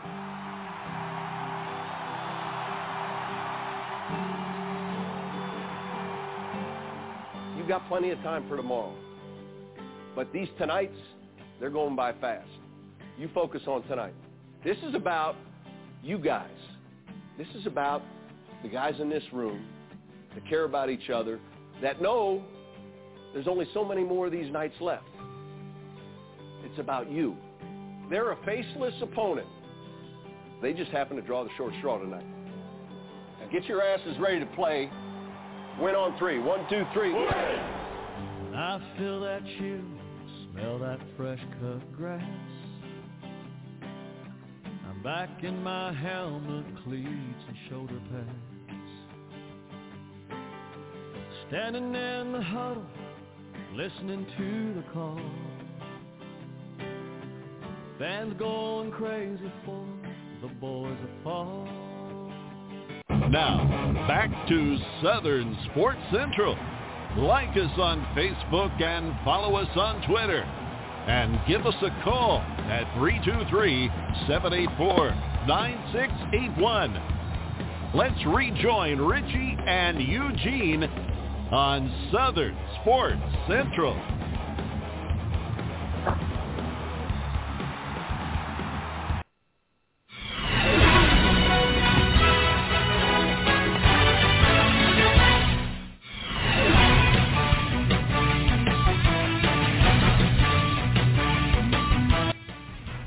Welcome back, everybody. I'm Richie Altman here. The final 30 minutes are ahead of us here now as we're about to wrap up the show in about 30 minutes. So if you've got time and want to talk some sports, we're going to open it up for the last 30. Yeah, we're doing a three-hour show.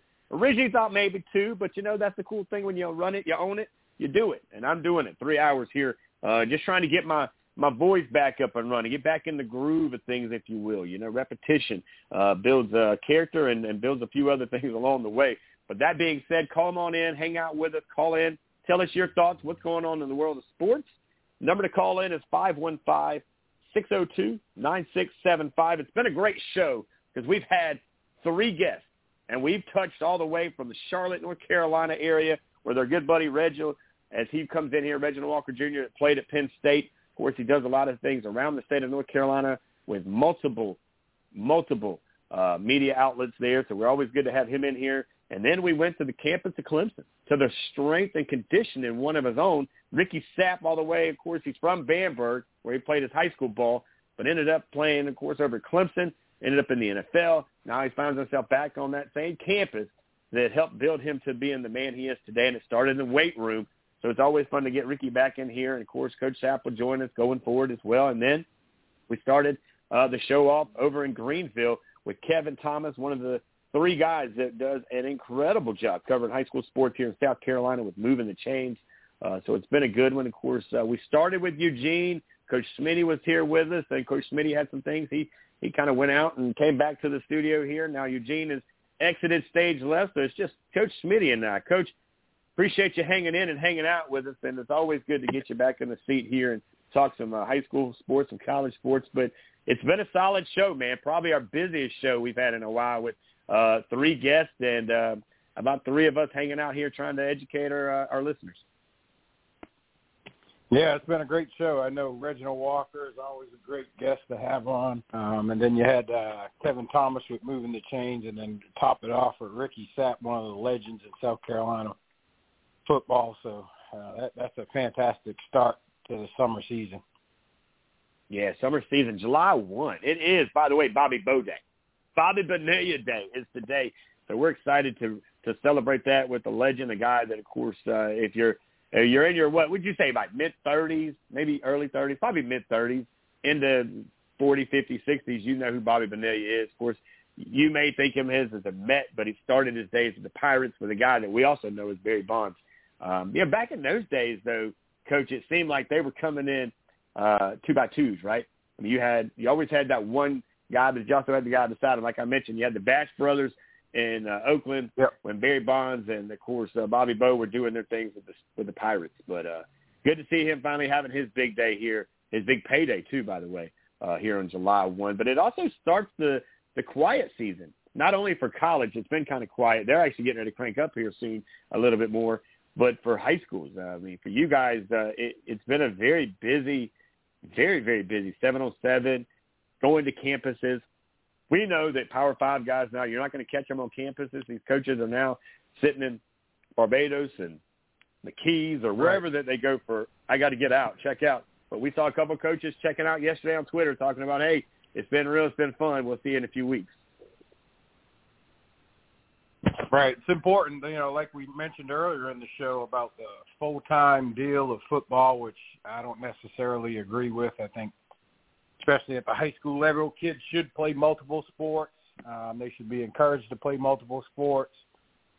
It only helps build all their skills that they'll need if if they do want to pursue the next level. It helps them build different skills that they'll need, and also it helps them to get a different perspective. You know, each sport that they play. So uh, I, I'm all for vacations. I think it's much needed. Uh, I'm glad that the NCAA has a better grasp on it, where they actually uh, force the calendar upon the coaches, and, and so they kind of cut back a little from the uh, 12 month a year process. Whereas you know, high school, we still ha- we don't really have a good grasp on it yet. They got a couple dead weeks, which aren't really dead. You can still strengthen condition and um, you know, and then like you said, you got all these other things going on. Hopefully, um, shortly, our, our high school organizations will realize, you know, it, it's not good for a kid that, like you said, to practice anything for 12 months. They should be uh, focusing on other things, you know, whether that's athletically or academically. You know, like your previous guest said, you know, kid might want to be a doctor, might want to be a judge. You know, they, they need time in the summer to do internships and stuff like that as well. So, um, this whole baby Gronk business that we brought up is part of that culture of 12 month a year. I'm gonna go after it. I'm gonna try to do this and do that. Not necessarily a good thing. So uh, we do got to keep that in perspective and keep a mind on it, and then uh, try to make sure these kids aren't being robots and not uh, doing anything for 12 months straight.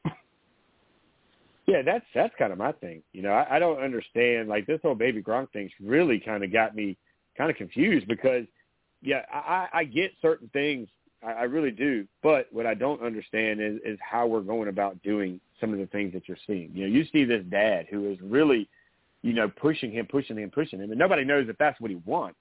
Uh, but they do see, you know, they see the tweets, they see the social media. I mean, this kid is he's huge. I mean, like Eugene mentioned, he went to LSU and did a whole photo shoot.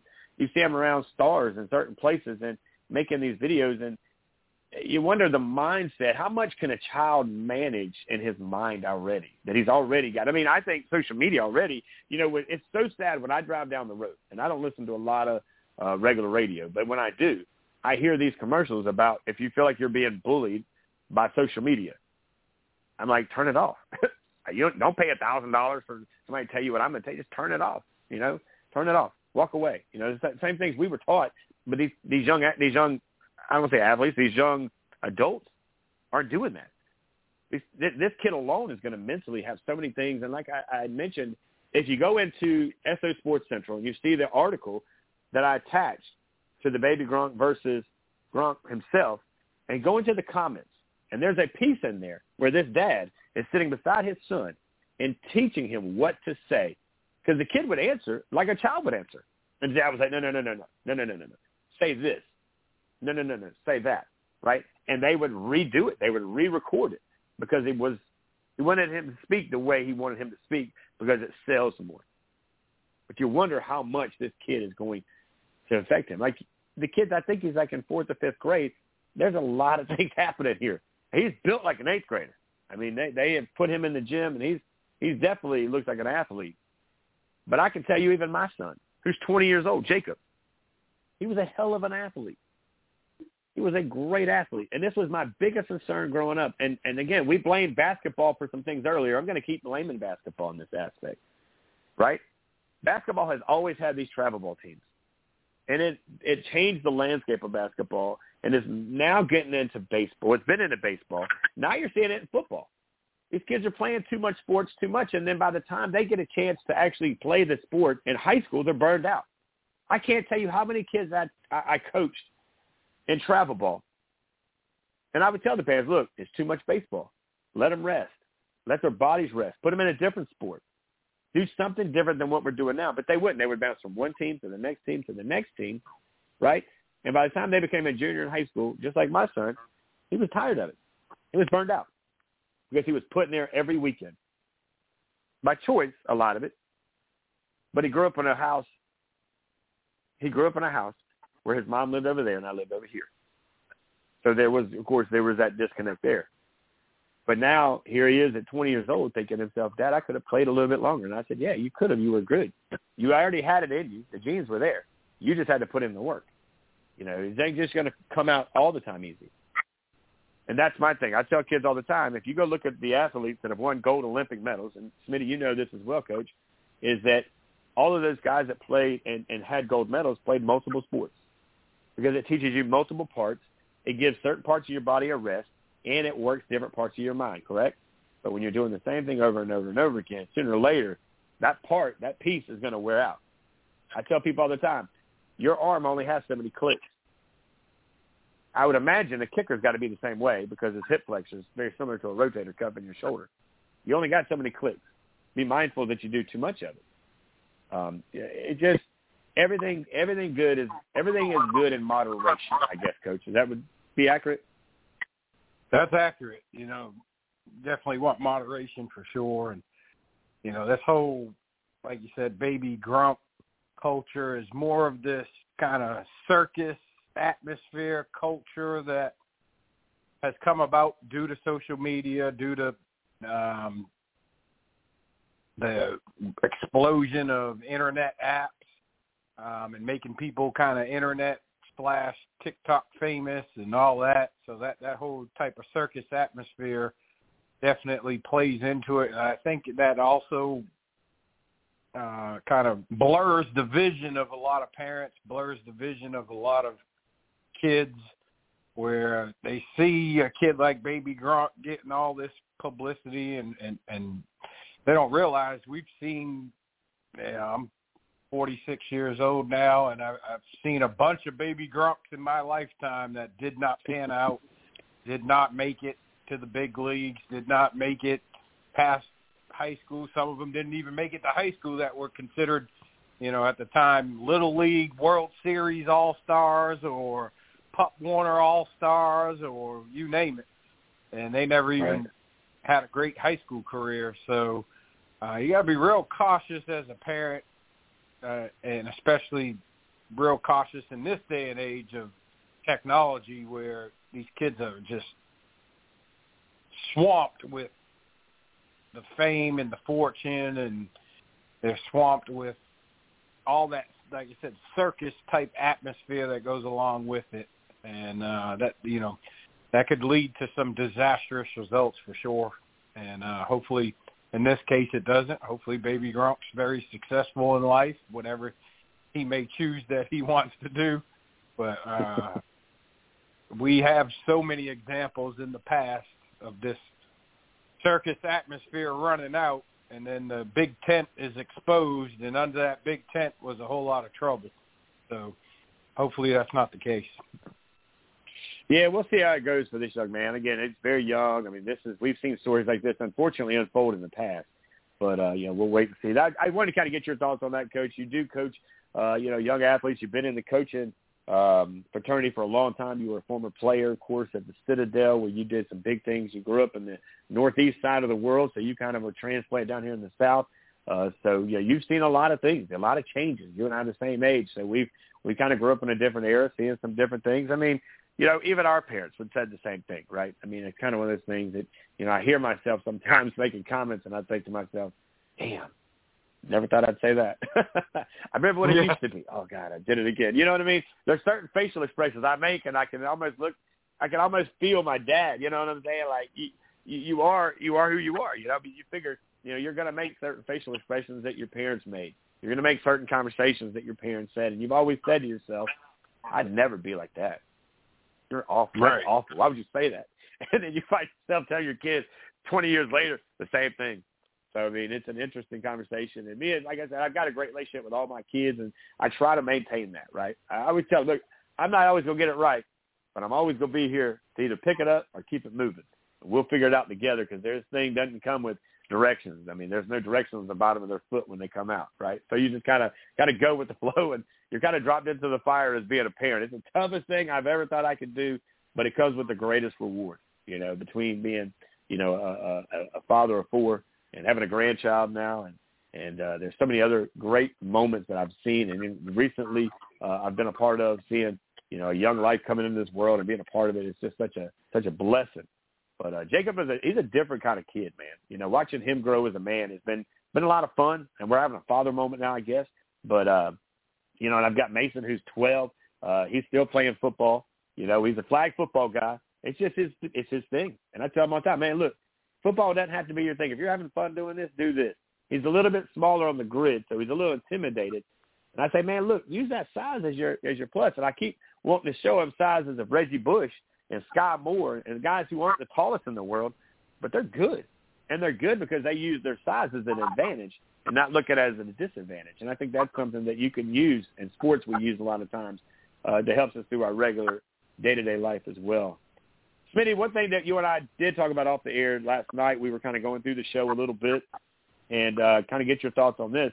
You brought it to me last night about how the NCAA now is going to open up the visits, unlimited to official visits. You know, when I grew up, you know, I was going to a lot of campuses in high school. You know, I was going to South Carolina. I was going to Coastal. I was going to, you know, Florida, State. I visited uh, LSU. I visited a lot of different campuses uh, because I knew that sports was going to be my my my future as much as it was my present. But I had to see campuses. But back in our day, you had five. It was a it was a high five. That was it. No no no more than five. Now you're seeing that they're going to open it up. There's going to be endless opportunities of official visits. I don't like it.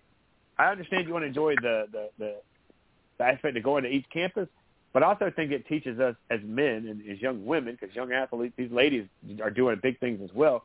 It it teaches you, look, let's get down to it, right? Let's minimize where we want to be. Let's get a game plan of where we're going. And here's the five schools that I want to visit. It's too much for a young athlete to see too much because it's even harder. It's like going into the refrigerator and you've got three different, six different meals. It's almost like going to the store trying to buy ham now. There's like 30 different styles of ham. It's almost overwhelming to me. I just got to close my eyes and pick whatever I whatever I get, you know. Right.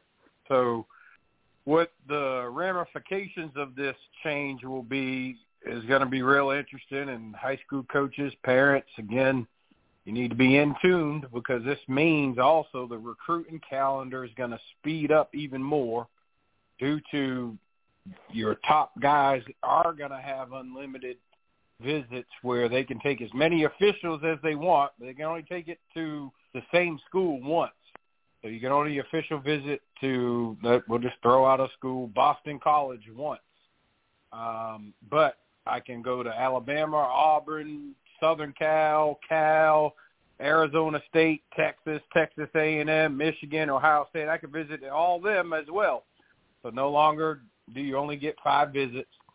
Also, they increase the amount of visitors each college can have at the Power Five level from uh, 56 to 70. So they now have uh, 70 kids total they can bring in on official visits. So this is going to, again, speed up the recruiting calendar even more. You'll see more official visits taking place in April. Uh, there'll be some in May, and then June will be your big month. They're done by the end of June now. So that's your Power Five calendar. Uh, you need to kind of be wary of that. Also, it's going to also mean too with the new rule changes. Uh, we talked about uh, they're now allowing an unlimited sign-in each year again, so they increased that for another year where it's no longer a 25-man limit per year, so they can go over 25. So again, uh, that's going to open up a few more opportunities each year, but again, just kind of, I don't want to be the uh, kind of negative nail in the room, but it's going to mean that more transfer portal kids will get recruited. So um, that that's where those spots most likely will be taken up. So uh, you got to prepare for that as well, which will leave a few less spots for high school kids. It was supposed to have the other. They're supposed intended to create the other purpose to create a couple additional spots for high school kids. I don't think that's going to happen. Uh, I think it'll just increase more portal players getting a chance. So we got to be prepared for that as well. And again, um, Power Five is not the only level. There's plenty of levels that offer great football, great academic institutions, great chance to make the NFL. So, um, you know, parents and coaches out there don't don't just focus on that Power Five level. Make sure you're focusing on every level, treating every level equally, and advising your kid the same way. That you know, Newberry College, your South Carolina States, your Citadels, all the way up to your Coastal Carolinas and Georgia Southerns and Appalachian States. Those are just as good as Power Fives. And I know everybody's dreams to play on the big stage, but um, the big stage is the elite of the elite. I keep saying that every week. I keep on reminding people you have to be extremely elite to make that level. So uh, keep that in mind. Again, it's not impossible at all, uh, but there is, you know, there's a lot of work that has to be done to make that level, and you have to have a lot of things fall in place. So, again, these new rules are going to be interesting to watch a year from now, two years from now, of how they did speed up the recruiting calendars, how it affects uh, recruiting in general. And you're you're also seeing it, coach, too. And again, we we keep going back to recruiting. Um, we keep going back to recruiting, and we look at what it has going on, and that is the fact that if we don't educate these athletes today, they won't be ready tomorrow. Coaches, you know, have got these coaches have got to stay in their ears, directing them what's best for them. Like where should they go? I mean, realistically, I don't mind a kid visiting a, a university like an Alabama, like a like a Florida, Florida State, South Carolina, Clemson, but there's no need to go back and forth to these campuses multiple, multiple times to any of them. If you know and I know that that kid isn't going to start and play there, there's no reason to go there but one time. Get that experience, go to that campus, walk through, see the wow factor, get that whole, this is what I see, this is where I want to be. Because just because you go to the Newberries Just because you go to Charleston Southern or just because you go to Georgia States or anywhere else, that doesn't mean you finished there. That just means you began there. That's where you are. That gives you to get to the next step. You got to be on the field, though. If you're going to watch it from the sidelines, might as well sit in the stands. Probably a better view. Maybe not the atmosphere. Well, that could be true too. But back to these coaches, please take your kids to campuses where they can play. I get you want to chase it. You want to see them get the Power Five. You want to get that. But as you see more and more, these young athletes coming out of high school are getting less opportunities to get that opportunity to come right out of the gate. Because you're going to see these junior colleges, you're going to see these prep schools, they're ahead of the game. Somebody told these prep schools what was going on four or five years ago, coach. That Myrtle Beach prep guy, he's sitting in Myrtle Beach right now thinking to himself, I got you. Just come here, start here. We'll get you where you need to go, but at least you're continuing to play. Because if not, it's a different ballgame. Right. Well, it goes along with the whole reason for the transfer portal and why that so many schools now are focusing their recruiting efforts on the transfer portal. They want a older, more mature prospect to come to their campus. And and of course, you know, again, everybody's gonna be like, well, what about so and so? Well, so and so's a five star. You can't compare yourself to a five star. Those guys are very, talk about elite of the elite. There's about twenty of those a year, right? That that qualify right. for that category where they could they consider them already mature, right? They're they're old for their age or they look like an NFL player already. Cancel those guys out. We're talking about everybody else. Uh, everybody else again. The reason these prep schools and I went to a prep school, Fork Union Military Academy, one of the best out there.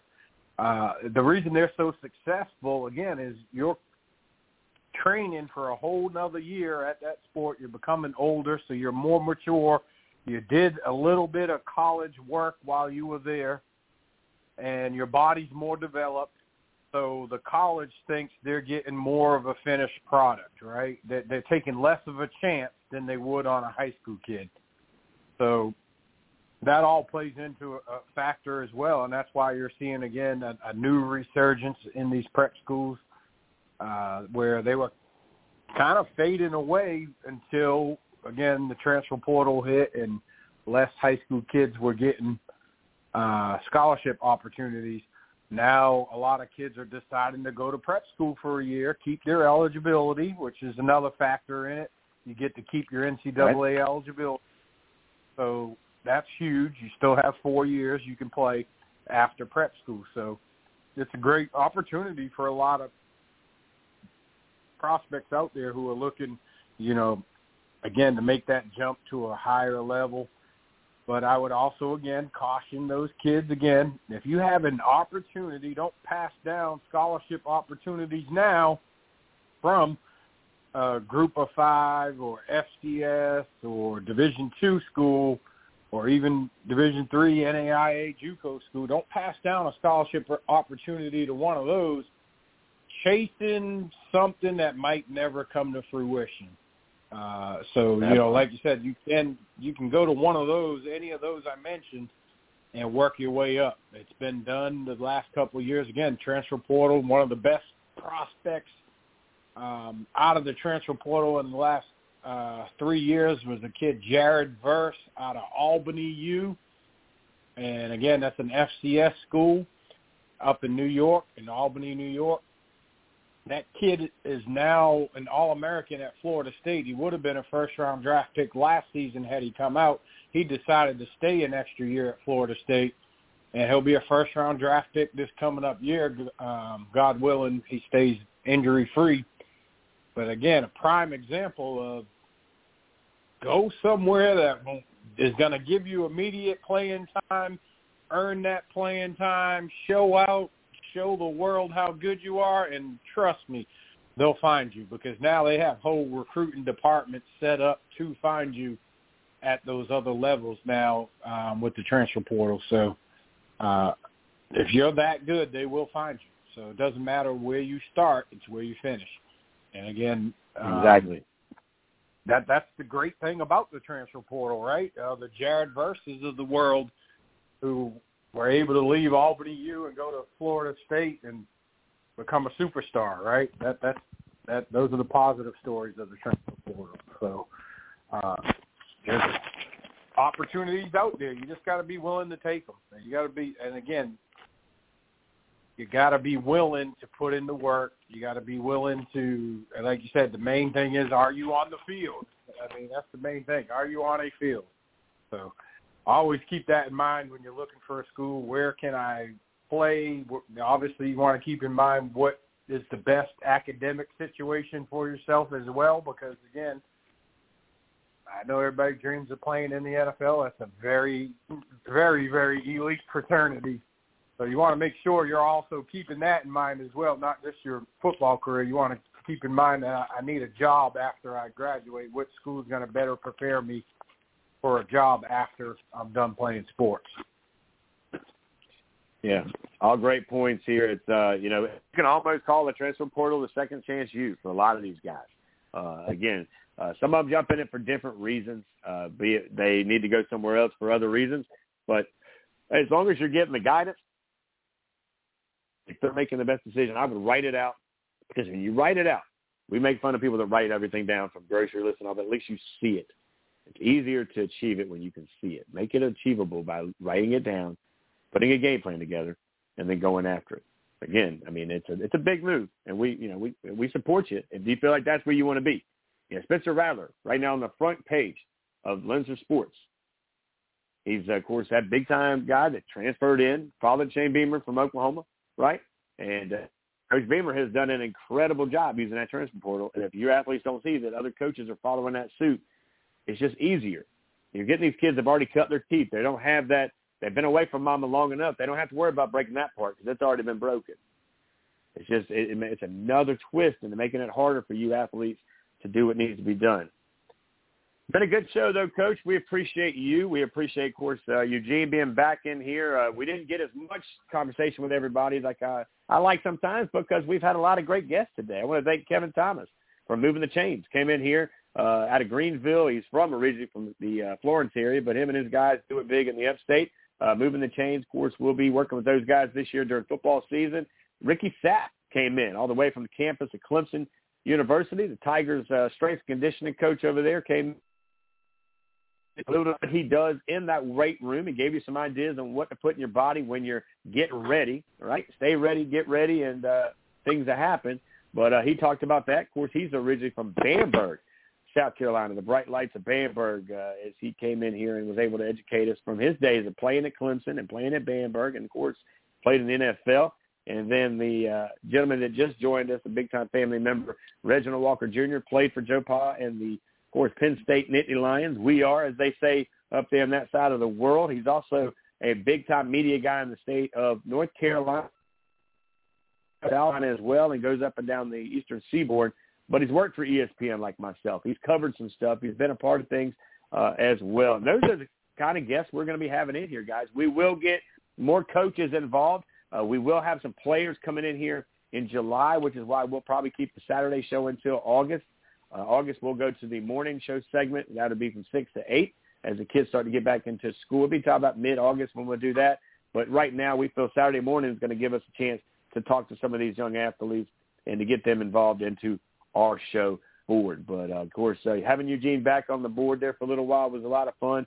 Coach Smitty, of course, he's now uh, got his own chair here in the studio, so he'll be with us on a regular basis, along with some other coaches that we're going to get in. But uh, Coach, always appreciate you, buddy. We appreciate your support and everything that you do, and just uh, glad that you're now part of the team here.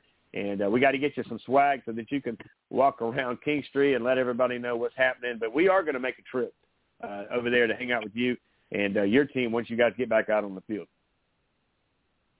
Yeah, we appreciate it. Appreciate all the coverage from Southern Sports Central for high school athletes in the state. much needed. Like um, Mr. Thomas said earlier, for moving the chains, you know, a lot of media has disappeared lately. Again, part of that internet tech revolution where sometimes there's unintended consequences, and one of those is our kids have less exposure now. So it's always great when you got an organization dedicated to getting kids exposure. We're going to do that, buddy, man. I'm going to go and cut you loose, man. We appreciate it. I'll catch up with you off the air, Smitty, but, uh, Coach, always appreciate you, man. I'll say it on the air, but I'm sure we'll talk before, man. Have a great fourth. Enjoy it this weekend. Stay hydrated. Stay safe. And uh, tell the family we said hello, buddy. Take care. All right, guys, there you go. Coach Smitty checking out with us. Now, it's been a good one, guys. It really has. And, again, we appreciate Kevin Thomas for moving the chains. We appreciate Ricky Sapp, the strength and conditioning coach over Clemson. Uh, also, Reginald Walker Jr. played his ball over at Penn State with Joe course, uh, does media stuff over in North Carolina and Charlotte. I think, course, Eugene coming back in here, being a part of uh, the broadcast as well, guys. We'll be back next Saturday, next Saturday, 10 o'clock. Probably do three hours, right? We'll, we'll set it for three, and we'll keep it moving. I do think uh, we will have, uh, well, Stephen Garcia will definitely join us next week, and along with a few other guests that are going to jump in here with us as well. Follow us on Facebook, Southern Sports Central, and you can hit us up on Twitter at SO Sports Central as well. It is 4th of July weekend, guys, so a little bit of summertime music to send us out. We want to again wish everybody a happy 4th. Stay safe, stay hydrated, and be here with us next Saturday as we are live right here on Southern Sports Central at 10 a.m., guys. Happy 4th. Have a great week, and until next time, stay safe. Here it is, a groove slightly transformed. Just a bit of a break from the norm. Just a little something to break the monotony of all that hardcore dance that has gotten to be a little bit out of control. It's cool to dance, but what about a groove that soothes and moves romance? Give me a soft, subtle mix. And if it ain't broke, then don't try to fix it. And think of the summers of the past. Adjust the bass and let the alpine blast. Pop in my CD and let me run a rhyme and put your car on cruise and lay back cause it's summertime.